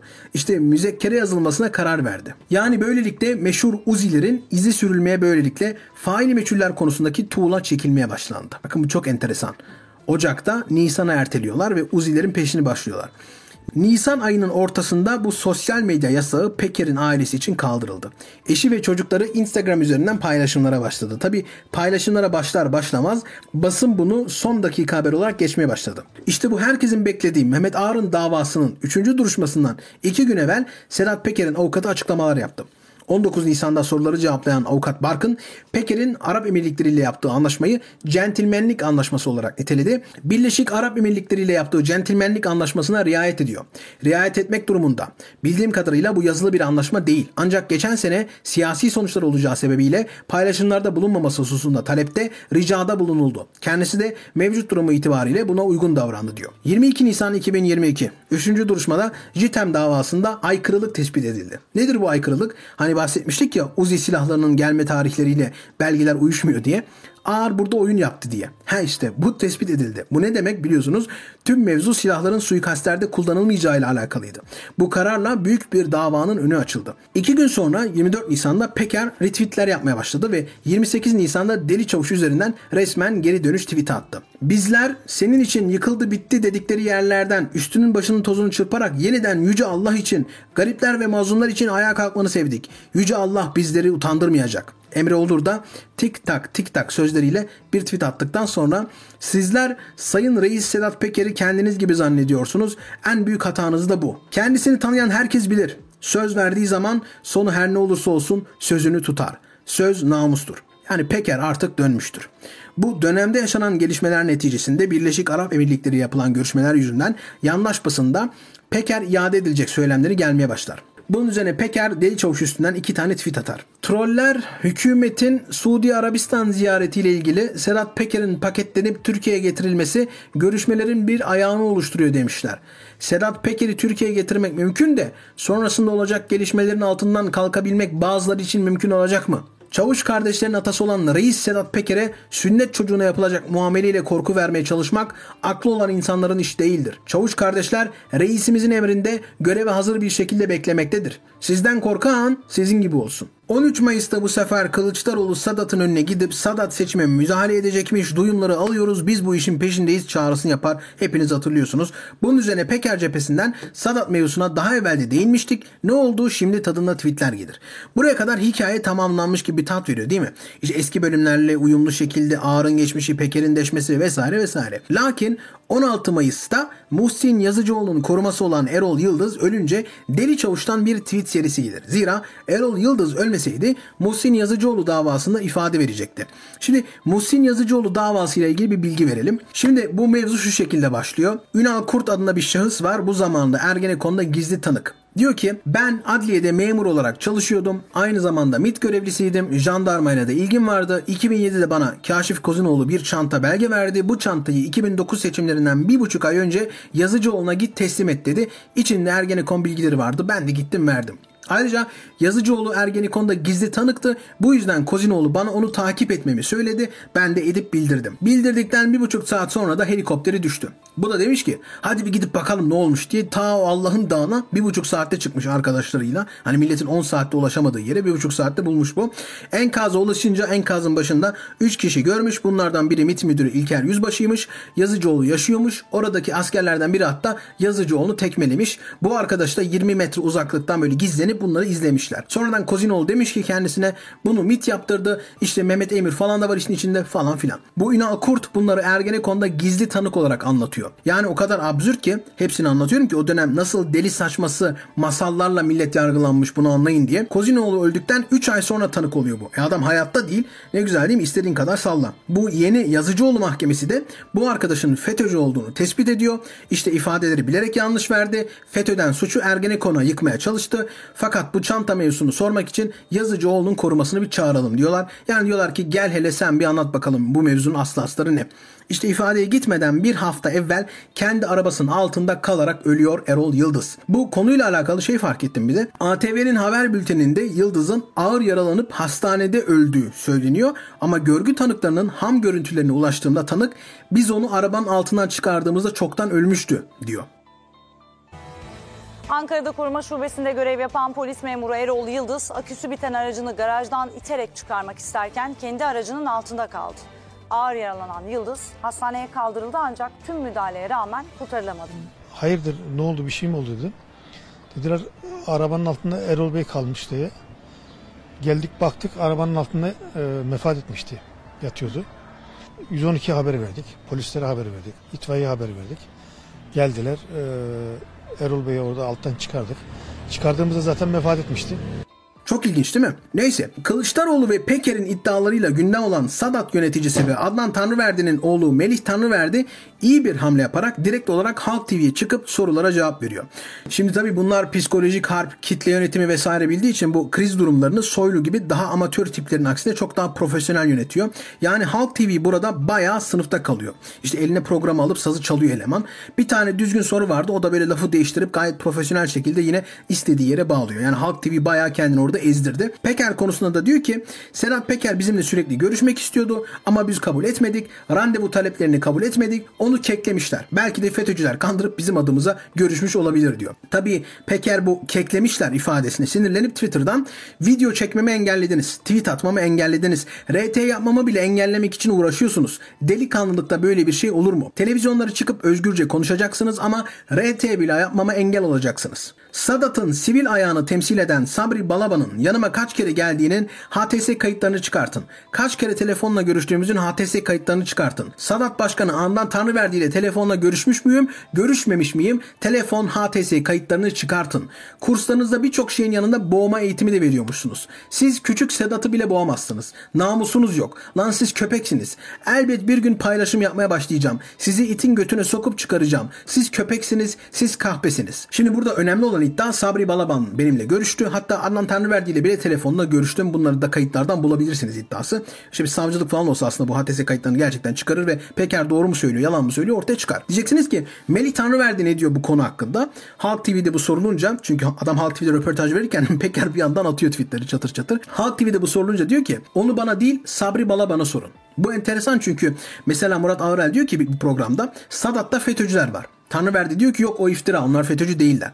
Bunun üzerine Ağrel diyor ki ben Ergenekon'da 10 seneyle yargılanırken Zekeriya Öz'e tanıklık yapıyordu Nevzat Tarhan. Nasıl FETÖ'cü değil? Bunun üzerine Melih onu o zaman Nevzat Tarhan'a sorun diyor. Ya kardeşim madem öyle herkesi bütün sorularımızı gidip ona sor diye cevap vereceksin de senin ne işin var orada niye çıktın demezler mi adama? İşte profesyonel bir gazeteci olsa der. Sabri Balaban'ın bizimle alakası yok deyince Tanrı verdi. Peker'in medya danışmanı Emre Olur bir tweet atıp Melih Tanrı verdiği Halk TV'de yalanlarına devam ediyor. Sabri Balaban'ın bizimle bir ilgisi veya söz hakkı yoktur dedi. Fakat Ticaret Sicil gazetesi öyle demiyor. Sabri Balaban'ın hisse bilgisi aşağıda. Klasik radikal İslamcı hareketi. Yalan bunların bir diğer ismi. Hatta bir tweet daha atarak Balaman'ın Akit'e verdiği bir röportajı paylaşıyor. Burada Balaman açıkça Sadat'ta yönetici olduğunu, Assam'da yönetici olduğunu söylüyor. Tanrı verdiği bariz yalan konuşuyor yani. Bu cevaplardan memnun olmayan Peker, Adnan Tanrı verdiğinin ezik miras yedisi. Sana sözüm olsun. Hem babanı, hem seni, hem Nevzat Tarhan'ı, hem Sabri Balaban'ı alayınızı köçek gibi oynatacağım. Belki beni Türkiye'ye getirmeye başarabilirsiniz ama aklım var sizi mahvedeceğim. Delikanlı gibi mücadele etsenize kahpeler. Ellerimi bağlamışsınız, ayaklarımı bağlamışsınız, ağzımı bağlamışsınız, elinize silahları almışsınız, gel savaşalım diyorsunuz. Siz kahpesiniz.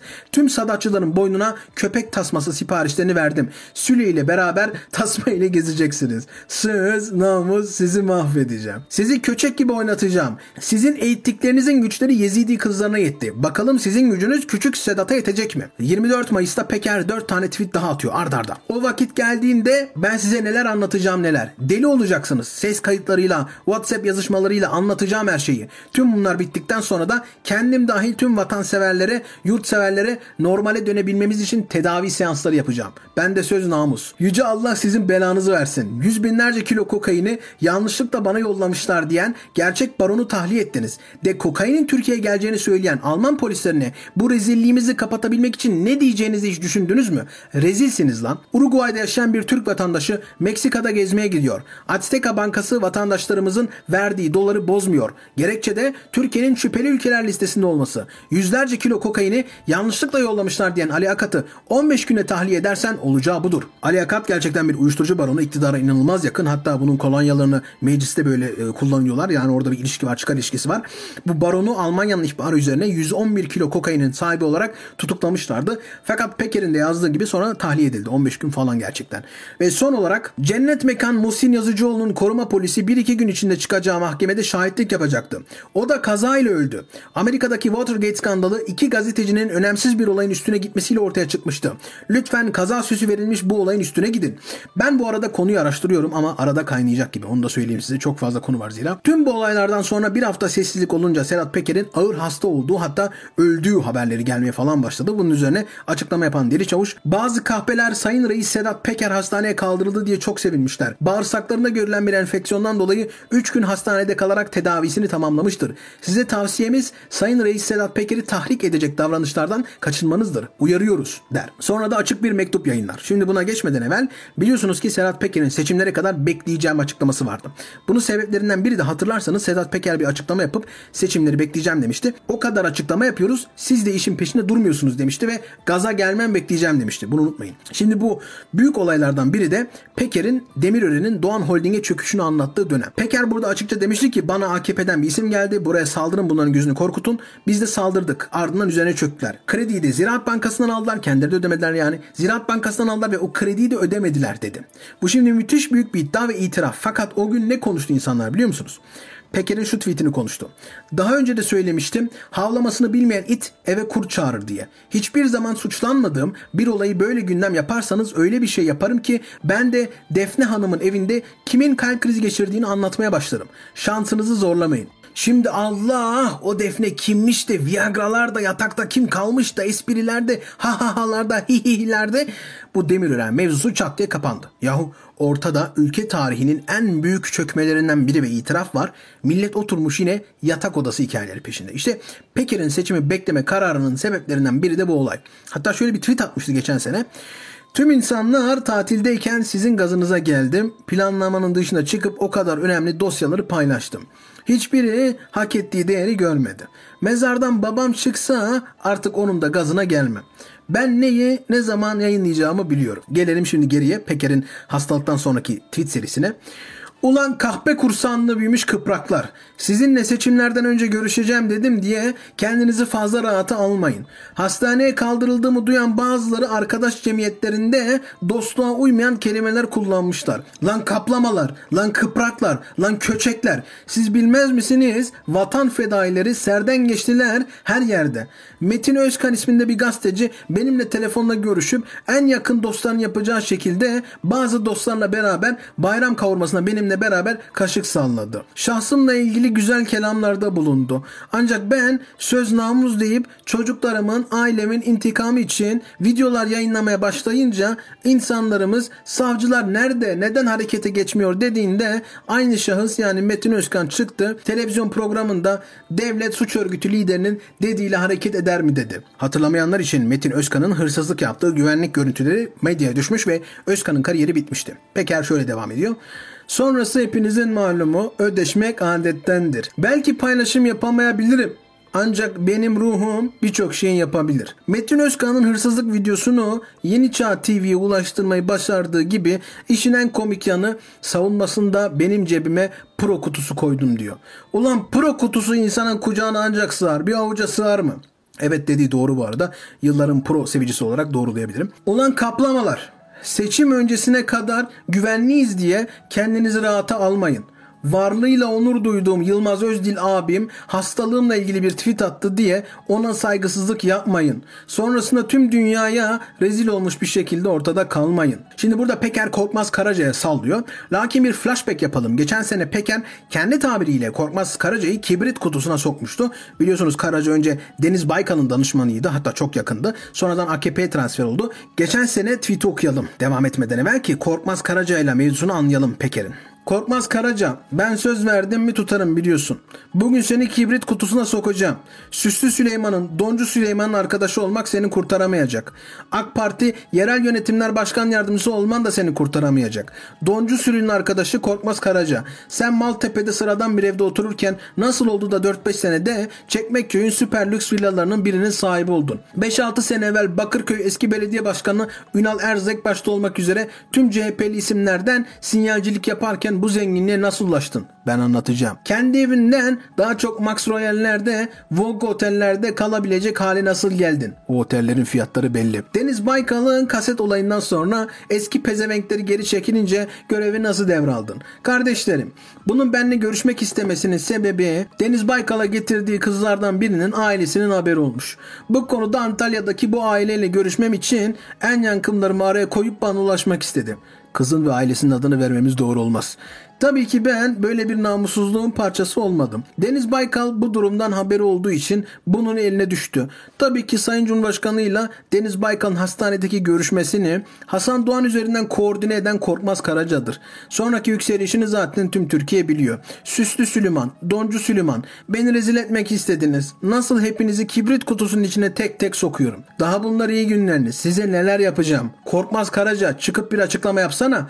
Ben Sedat Peker'le görüşmek için talepte bulunmadım. Bir desene süslü sülü bir gram namusun varsa bu adamı rüşvetten ve muhabbet tellallığından gözaltına alırsın. Korkmaz Karaca bunu sana niye yaptım biliyor musun? Süslü sülünün benle olan davasında haksız olduğu halde onun lehine çalışmalar yaptın.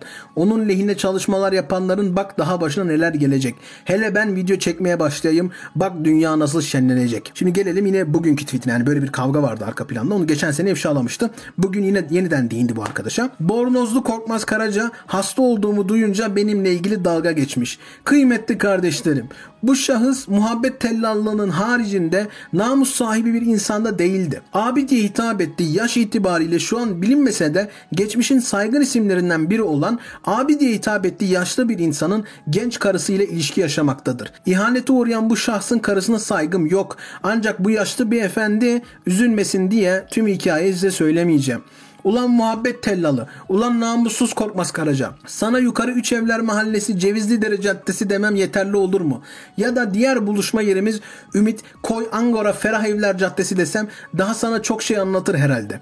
Bir adreste 5 kere buluştunuz. Diğerinde 6 kez. Namusunuz yok lan sizin. Ulan namustan bahsedersiniz namusunuz yok. LGBT'li bireyleri aşağılarsınız onlardan daha çok bu işlere yatkınsınız. Birçok arkadaşınız onlardan bu işlere daha çok yatkın. Kasetler bende.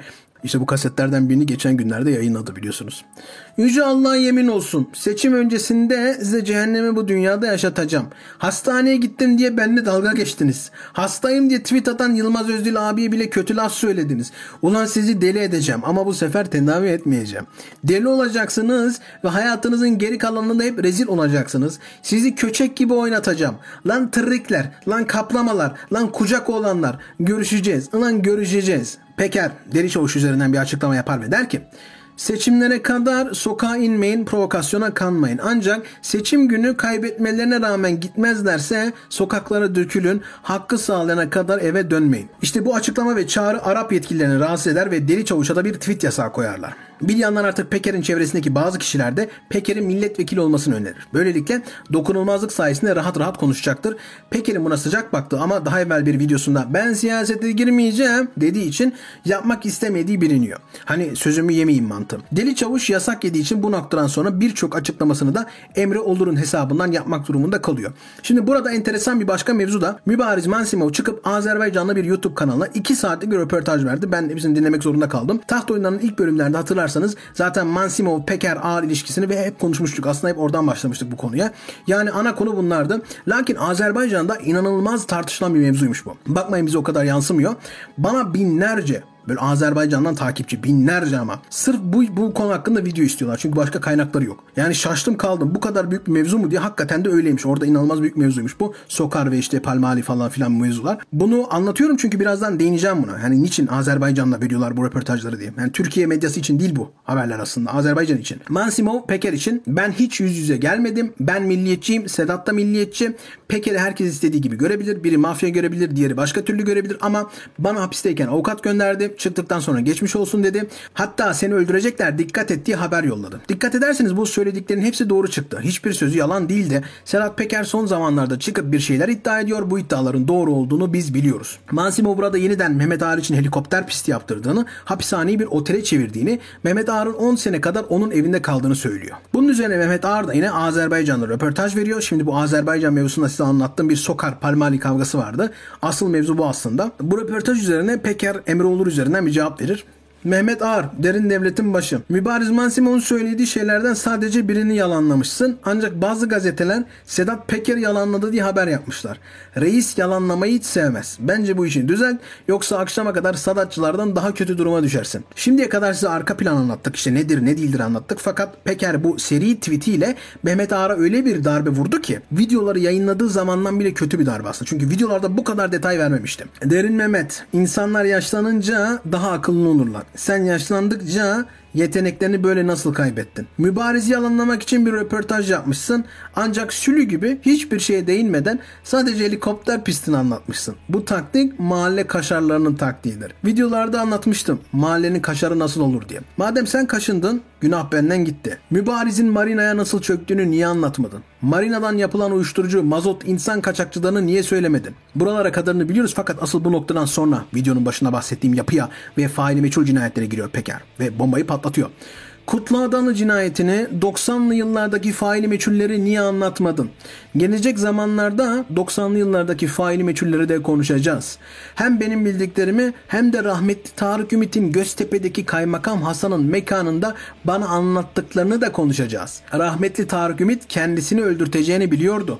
Onu dahi bana söylemişti ve adamı öldürttün. Asıl Pandora'nın kutusu bu bence. Burası sürekli atlanıyor. Size detaylıca anlattım bu videonun başına. Bu cinayetlerin ne olduğunu, nasıl olduğunu ve neden bu kadar önemli olduğunu. Yani bu isim bile aslında yeter.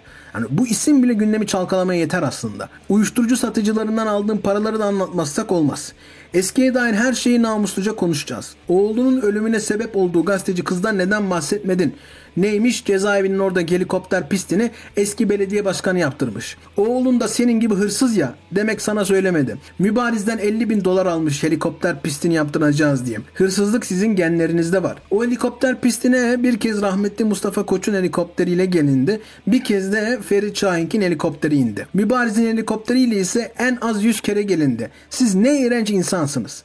Aydın eski başsavcısı Ekrem Yiğit FETÖ'den meslekten uzaklaştırılınca bu kişiyi sen Petkim'e yerleştirmedin mi? Fethullah Gülen cezaevine sana 7 tane kitap yollamadı mı? Ufak çocuklar gibi bu kitapları bana Fethullah Gülen yolladı diye tüm gelenlere göstermiyor muydun? Ayrıca yolladığın mektubu kahverengi bir çerçeveyle çerçeveletip cezaevi duvarına asmadın mı? Her gelene göstermedin mi? Sen ne iğrenç bir adamsın arkadaş ya. Seni mahvedeceğim. Şimdi bakın burada yine enteresan birbirini tamamlayan noktalar var. Burası çok güzel bir hikaye. İyi dinleyin. Sizlere 2012'de Mehmet Ağar'ın cezaevine girme mevzusunu anlatmıştım. Lakin Ağar'ın girdiği cezaevi olan Yeni Pazar Kapalı Cezaevi Otel olarak bilinir. Çünkü küçük olması, rahat bir yer olması falan cezaevi değil de otel gibi algılanır. Hatta Ağar'ı buraya göndermek için o dönemler bu cezaevinin statüsünü bir hafta evvelini değiştiriyorlar. Sırf onun için bu cezaevini hazırlıyorlar. Ağar'ın güvenlikli bir cezaevine konulma başvurusunu inceleyen Adalet Bakanlığı Ağar'ın Yeni Pazar cezaevine konulmasına karar verdi.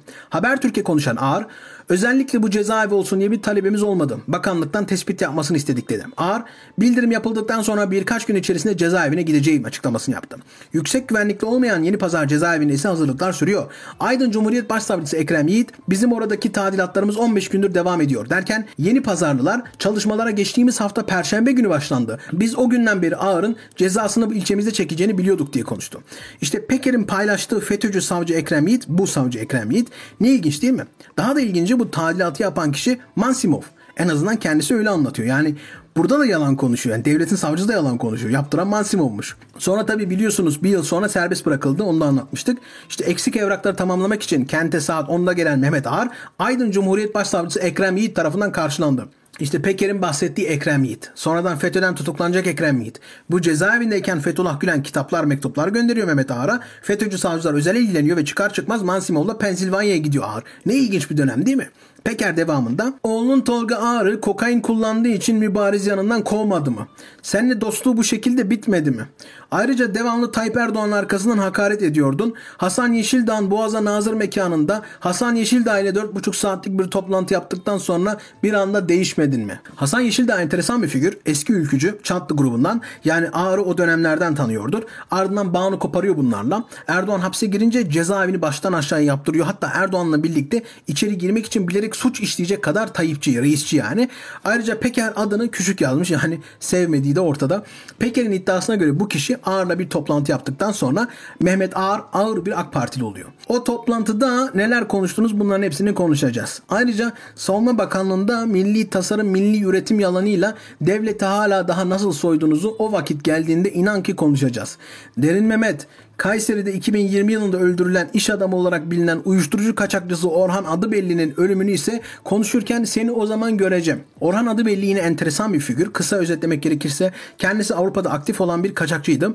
Hatta çok değişik bir sistemi vardı. Bloomberg'da bunun haberi var. Gidip bakabilirsiniz 2015 senesinde. Mafyanın IT departmanı. iki teknoloji danışmanı uyuşturucu kaçakçılarına Antwerp limanını hacklemek için nasıl yardımcı oldu başlıklı bir haberleri var bu minvalde. Mevzu şu.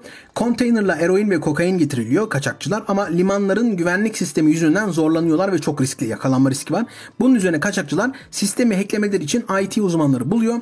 İki tane Belçikalı adam. Bunlar arabalarıyla limanın yakınına yaklaşıp park alanına giriyorlar. Sisteme sızıyorlar. Buradan aldıkları pin kodlarını kaçakçılara veriyorlar. Onlar da işte geliyorlar tırla e, kaçakçı pin koduyla birlikte rahatlıkla içeri girip konteynerden mallarını alıyorlar asıl sahipler gelmeden. Hikaye 2011'de başlıyor. Bu ITC arkadaş yeni bir startup fikri geliştiriyor ve bunun için bir seed investor dediğimiz yatırımcı arıyor. Bir arkadaş da diyor ki benim tanıdığım zengin bir adam var. O yatırımcı olur. Kimdir o? Orhan adı belli. Adı bellinin o sıralar Ögar Trading diye bir şirketi var. Şirket ne yapıyor derseniz meyve ithal ve ihraç ediyor. Import export mevzuları. Ama işin daha da enteresanı meyveleri nereden alıyor derseniz Kolombiya. Şaka değil yani Kolombiya'dan 43 kere gemi gelmiş Hollanda'ya. Şimdi bir hesap edin. Bu ikisi buluşunca bizim bilgisayarcı çocuk Belçikalı çocuk diyor ki abi benim şirketime 1 milyon euro yatırım yapar mısın? 1 milyon euro istiyorum. Değeri bu.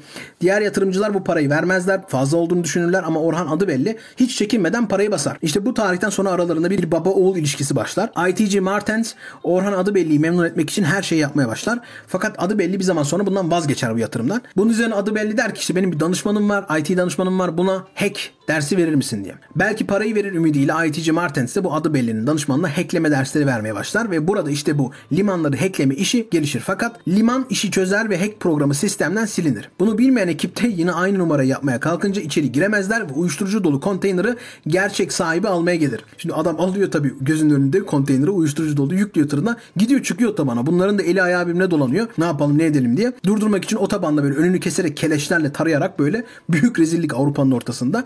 Alıyorlar bunu geri. 2013 yılında mevzu patlayınca adı belli iş adamı diye Türkiye geliyor. Yani Türkiye kaçıyor. Burada işte yatırımlara başlıyor. Büyük parası var ya. Girin bakın 2016'da haber yapılmış. Hala duruyor böyle. Yozgat Organize Sanayi Bölgesi sitesinde duruyor haber. Orhan adı belli yatırım yapacak. Türkiye'de lider olacağız falan diye. Şimdi tabii paran olur da seni bırakırlar mı? Burası Hollanda değil. Türkiye'de bu kadar parası olana yedirmezler. O ne kardeş biraz da bağ ver kafası yani. Uzun uzadıya anlatmayacağım. Adı belli vermem der. Mafyalar vereceksin der. En son Mehmet Ağar'ın hakemlik yaptığı bir masa kurulur fakat kurtaramaz durumu. E, 4 Ağustos tarihinde Orhan adı belli iş yerinde öldürülür. Şimdi bu cinayetten 2 hafta sonra emniyet tetiği çeken Emrah Yıldırım'ı yakalar.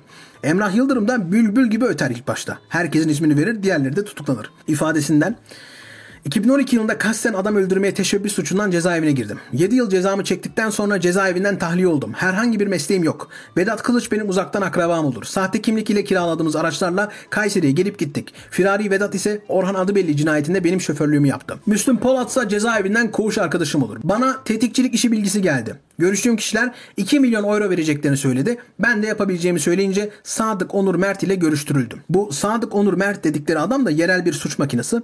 Bir tane yerel gazeteci var Mahmut Özkılıç diye. E, bunu öldürmeye kalkıyorlar. Hatta hem ayağından hem göğsünden vuruyorlar çocuğu. Ama adam ölmüyor yani başaramıyorlar. 3 gün önce de ortaya çıktı ki azmettiren gazeteciler cemiyeti başkanı İbrahim Aymış. Aldılar bunu da içeri. Ne absürt bir memleket değil mi? Bak şimdi ama cinliğe bak. Adı belli öldüren Emrah Yıldırım diyor ki Sadık Onur Mert azmettirdi. Yakalanırsam Cevat Bozdağ'ın adını vermemi söyledim. Şimdi Cevat Bozdağ Hollanda'da öldürülen başka bir kaçakçı. Hatta adı belli bunun cenazesine de gitti. Şimdi ne yapacaklarını anladınız mı? Bunları birbirine düşürüp kendileri aradan böyle sıvışacak paralar alıp. Şimdi Emrah konuşuyor ama 6 ay sonra mahkemede susma hakkından yararlanmak istiyorum diyor. Bilmiyorum psikolojim bozuk falan diyor ve susuyor. Enteresan değil mi? Daha da enteresanı ilk ifadesinde İstanbul'da görüştüğü Murat adlı kişinin tetikçilik işi olduğunu, 2 milyon euro vereceğini söylemesi üzerine işi kabul ettiğini söylüyor o dönemler. Kim olsa sizce bu Murat? Bir dönelim bakalım Peker o söylesin bize. Adam öldürenler yakalanmış. Para için öldürdük diyorlar. Peki öldürten kim? Cevap yok esas öldürten. Orhan adı belliyle ölmeden önce yan yana gelip neler konuştun? Bu devir değişince bu dosya açılacak. Tekrardan görülecek. Savcı HTS kayıtlarını isteyecek. Bu adam ölmeden sen bu adamla ne görüştün? Toplantıdaki diğerlerinin de HTS kayıtları çıkacak. Savcı sana sormayacak mı? Be utanmaz. Hem İçişleri Bakanlığı hem Adalet Bakanlığı yapmışsın. Uyuşturucu parasından dolayı 50 milyon euroluk alacak verecek meselesinde hakemlik yapmaya utanmıyor musun? Be rezil adam demeyecek mi? Bir açıklama yapsana. Orhan ile görüşmedim desene. Rahmetli'nin oğlu şu an konuşamıyordur. O vakit gelince belki o da konuşur. Gerçi o konuşmasa da deliller bende. Görüşeceğiz ulan görüşeceğiz. Orhan adı belli öldürten senin ortağın fare lakabıyla bilinen Murat Boyracı değil mi? Murat Boyracı ile senin HTS kayıtların çıkmayacak mı? Ölen Orhan adı belli ile senin HTS kayıtların çıkmayacak mı? Geldik fare Murat konusuna. Bu Murat Boyracı kardeşi Osman Boyracı ile birlikte bir sürü şirkete ortak ya da sahibi böyle inanılmaz bir durum.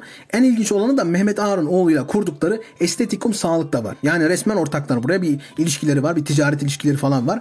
Finans, gayrimenkul, inşaat o kadar çok alanları var ki enerji falan da var. O kadar çok şirketleri var ki ayrı bir video yapsak anca. O kadar büyük bir ağ yani. Çin, Türkiye, Almanya, Kıbrıs her yerde şirketleri var. En ilginçlerinden biri de mesela Hong Kong'da Evershine Group diye bir şirketleri var. Boyracı İnşaat Şirketi'nde de Hong Konglu şirketin ortaklıkları bulunuyor. Yani diğer taraftan burada da ortaklıkları var. Şirket ismi Ottoman Evershine Gayrimenkul ve bu şirkette Chi Mei Wong ve Osman Boyracı ortak. Çin'deki Hong Kong'daki Evershine şirketinde ortaklık yapılarında Osman Boyracı ve Oğuz Tütüncü ismi var. Bu Çinli şirketten 2017'de Boyracı İnşaat'ın öz sermayesinin %30'unun daha alınması için görüşmeler başlayıp yıl sonunda da gerçekleştirilmiş. 2017'de yine Ağoğlu hakkında bir anlaşma yapmışlar. Oraya da para gitmiş bu şirketten. Bu şirketlerin tümüyle ilgili detaylıca haberleri yapan Seher Sultan diye bir gazeteci var. İsteyen oradan detaylarına bakabilir ama aşırı detaylı yani. içinde kaybolursunuz. Ama işin enteresan kısmı yani bizim ilgileneceğimiz enteresan kısmı ne biliyor musunuz? Burası önemli. Hatırlarsanız Başakşehir Arda Turan'ı Barcelona'dan transfer etmişti. Hatta bunun için sponsor ayarlamışlardı. Heh işte o Çinli sponsor var ya bu boyracıların şirketi olan Çinli sponsor o işte. Hatta millet soruyor o dönem kimsin abi sen bu Evershine Group Holding nedir diye. Adam diyor ki ben Arda Turan hayranıyım. E tabi kesin öyledir. Zaten Arda Mehmet Ağar'ı ayrı sever. Hatırlarsanız Ağar hapse girmişti ya anlatmıştım. Arda Turan ta Madrid'den gelerek ziyaret etmişti bunu. Hatta Arda Atletico Madrid'de bu kupayı kaldırınca canlı yayında ilk Mehmet Ağar'a selam çakmıştı. Hatta Arda Galatasaray'a geri dönmek isteyince yine Ağar abisi devreye giriyor. E olmayınca da Başakşehir almış yapmışlar işte. Zaten bu Arda'nın İspanya'da hangi cemaatin dershanelerine gidip geldiğine girersek o dönemler cezaevinde kitaplar saklayan, mektuplar saklayan Mehmet Ağar'ı neden sevdiğini de anlarız. Maklube Spor kardeşliği. Neyse tamam daha daha Emre Belözoğlu'nun evindeki abi toplantılarını inceleyemedik değil mi? Buraya gireceğiz. Mevzu uzun mevzular. Dönelim yine Peker'e. Bir taraftan söylenenler doğru değil diyorsun. Aynı anda da Murat Boyracı'yı, Fare Murat'ı Dubai'ye yolluyorsun. Sen zavallısın. Beni rahmetli Tarık Ümit'le, rahmetli Orhan adı belliyle karıştırma. Ya da daha önce öldürttüğün diğer kişilerle beni karıştırma. Murat Boyracı'nın konusundan kimseye bahsetmeyecektim. Çok sevdiğim bir dostum rica ettiği için. Lan bayram değil seyran değil. Bana karşı yapılacak bir suikast hazırlığı konuşulurken Dubai'de ne işin var? İyi niyetle geldiysen bizi niye haberdar etmiyorsun? Ama ben her şeyi öğrenirim. Burası çok önemli çünkü Peker suikast yapılacak bana diyor ve bunun için Fare Murat dediği Murat Boyracı'nın Dubai'ye gönderildiğini söylüyor. Çok enteresan değil mi? Aradan biraz da ben Peker'in sinirli olduğu anlaşılıyor burada bu arada. Trafik var belli yani. Aynı gün oluyor bunlar çünkü hep akşamüstü. Bir tweet daha atıyor aradan bir zaman geçtikten sonra. Ulan derim Mehmet ne güzel huzurlu huzurlu kitap okuyordum. Kendi düşen ağlamaz sen kaşındın. Daha dur Tüm Avrupa'da aranan İran vatandaşı Ahmet Nazari'yi Türkiye nasıl sakladın? Aranırken bu şahsa nasıl Türk vatandaşlığı verdirdin? Geçen sene ben paylaşım yapmaya başlayınca ortalık karıştı diye onu Dubai'ye yolladın. Kavacık merkezde plazası vardı. Acarburnu'da evi vardı. Senede ortalama 250 milyon dolar toplayan uluslararası bir dolandırıcılık ağını yönetiyor. Tüm Avrupa'da aranan adama Türk vatandaşlığını sen nasıl verdin? Senin ortağın Elazığlı Murat Boyracı'yı Dubai'de şu an misafir ediyor. Bingöllü Şeyh Musta onlarla birlikte. Tolga Ağar'ın Ahmet Ahmet Nazari'nin HTS kayıtlarını da elbette bir savcı gelip isteyecek. Cihan Ekşi, Ahmet Nazari halen daha senin ona hediye ettiğin 10 bin dolarlık tespih taşıyor. Bunları da konuşacağız. Hem de çok konuşacağız. Bana ölmek güzel, bana cezaevi güzel, bana işkence görmek güzel. Yanlış adam, yanlış zaman, yanlış seçim. Göreceksiniz. Dumanla haberleşmeye yenileceksiniz. Şimdi burada alt metin çok önemli. Sedat Peker'in arka arkaya tweet atmasının sebebi tweetlerde değindiği gibi bir grubun Dubai'de bulunması. Yani Peker'e karşı bir suikast tertip etme durumları var. Peker'in de silahı yok malum. Peker'in silahı bu malum tweetler ve kamuoyu. Başka savunma imkanı yok. Hal böyle olunca Peker dozajı artırıyor baskı arttırmak için. Nazari'nin direkt belgelerini paylaşıyor. Ulan derinciler, ulan kahpeler ben size demiyor muyum beni yalanlamayın diye. Yanınızda oturanlara telefonla konuştuklarınızda Ahmet Nazari Türk vatandaşını almadık diyorsunuz. Alın ulan bu da kimliği. Tüm belgeler bende sizi mahvedeceğim. Bindiği çakarlı arabayı da konuşacağız. Benim aslan kardeşlerim. Yeni çıkan sosyal medya yasasından korkmayın. Orada yalan bilgi yayanlar cezalandırılır diyor. Benim her anlattığım her şeyin ya ses kaydı ya WhatsApp yazışması, belgesi ya da görüntülü konuşma kaydı var. Hiçbir yalan değil. Bende söz namus. Bu şekilde Nazari'nin belgesini yayınladıktan sonra ertesi gün tekrardan bir tweet serisi paylaşıyor. Kıymetli dostlarım, Orhan Adıbelli'nin ölüm emrini veren aslında Murat Boyracı'dır. Murat Boyracı da Tolga Ağar'ın ortağıdır dediğimde bazıları inanmadı. Seher Yaşayacak isimli gazeteci bu ortaklığın resmi belgesini yayınladı. Tüm Avrupa'da aranan adama Türk vatandaşlığı verdiler yetmedi. Bir de silah ruhsatı almaları için İzmir valiliğiyle görüştüler. Valilik bu işte sorun yaşarız diye çekinince tüm Avrupa'nın aradığı Ahmet Nezari'ye Eskişehir'den silah taşıma ruhsatı çıkartıldı. Bu konuda da hizmet edenlere de 100 bin dolar da hediye verildi. Rezillikler burada da bitmiyor ki. Murat Boyracı'nın ve Tolga Ağar'ın ortağı olan Firari Ahmet Nazari çakarlı arabalarla gezerken bir de ehliyet almak istedim. Öyle daha belki kız arkadaşlarını tek gezdirmek istiyor.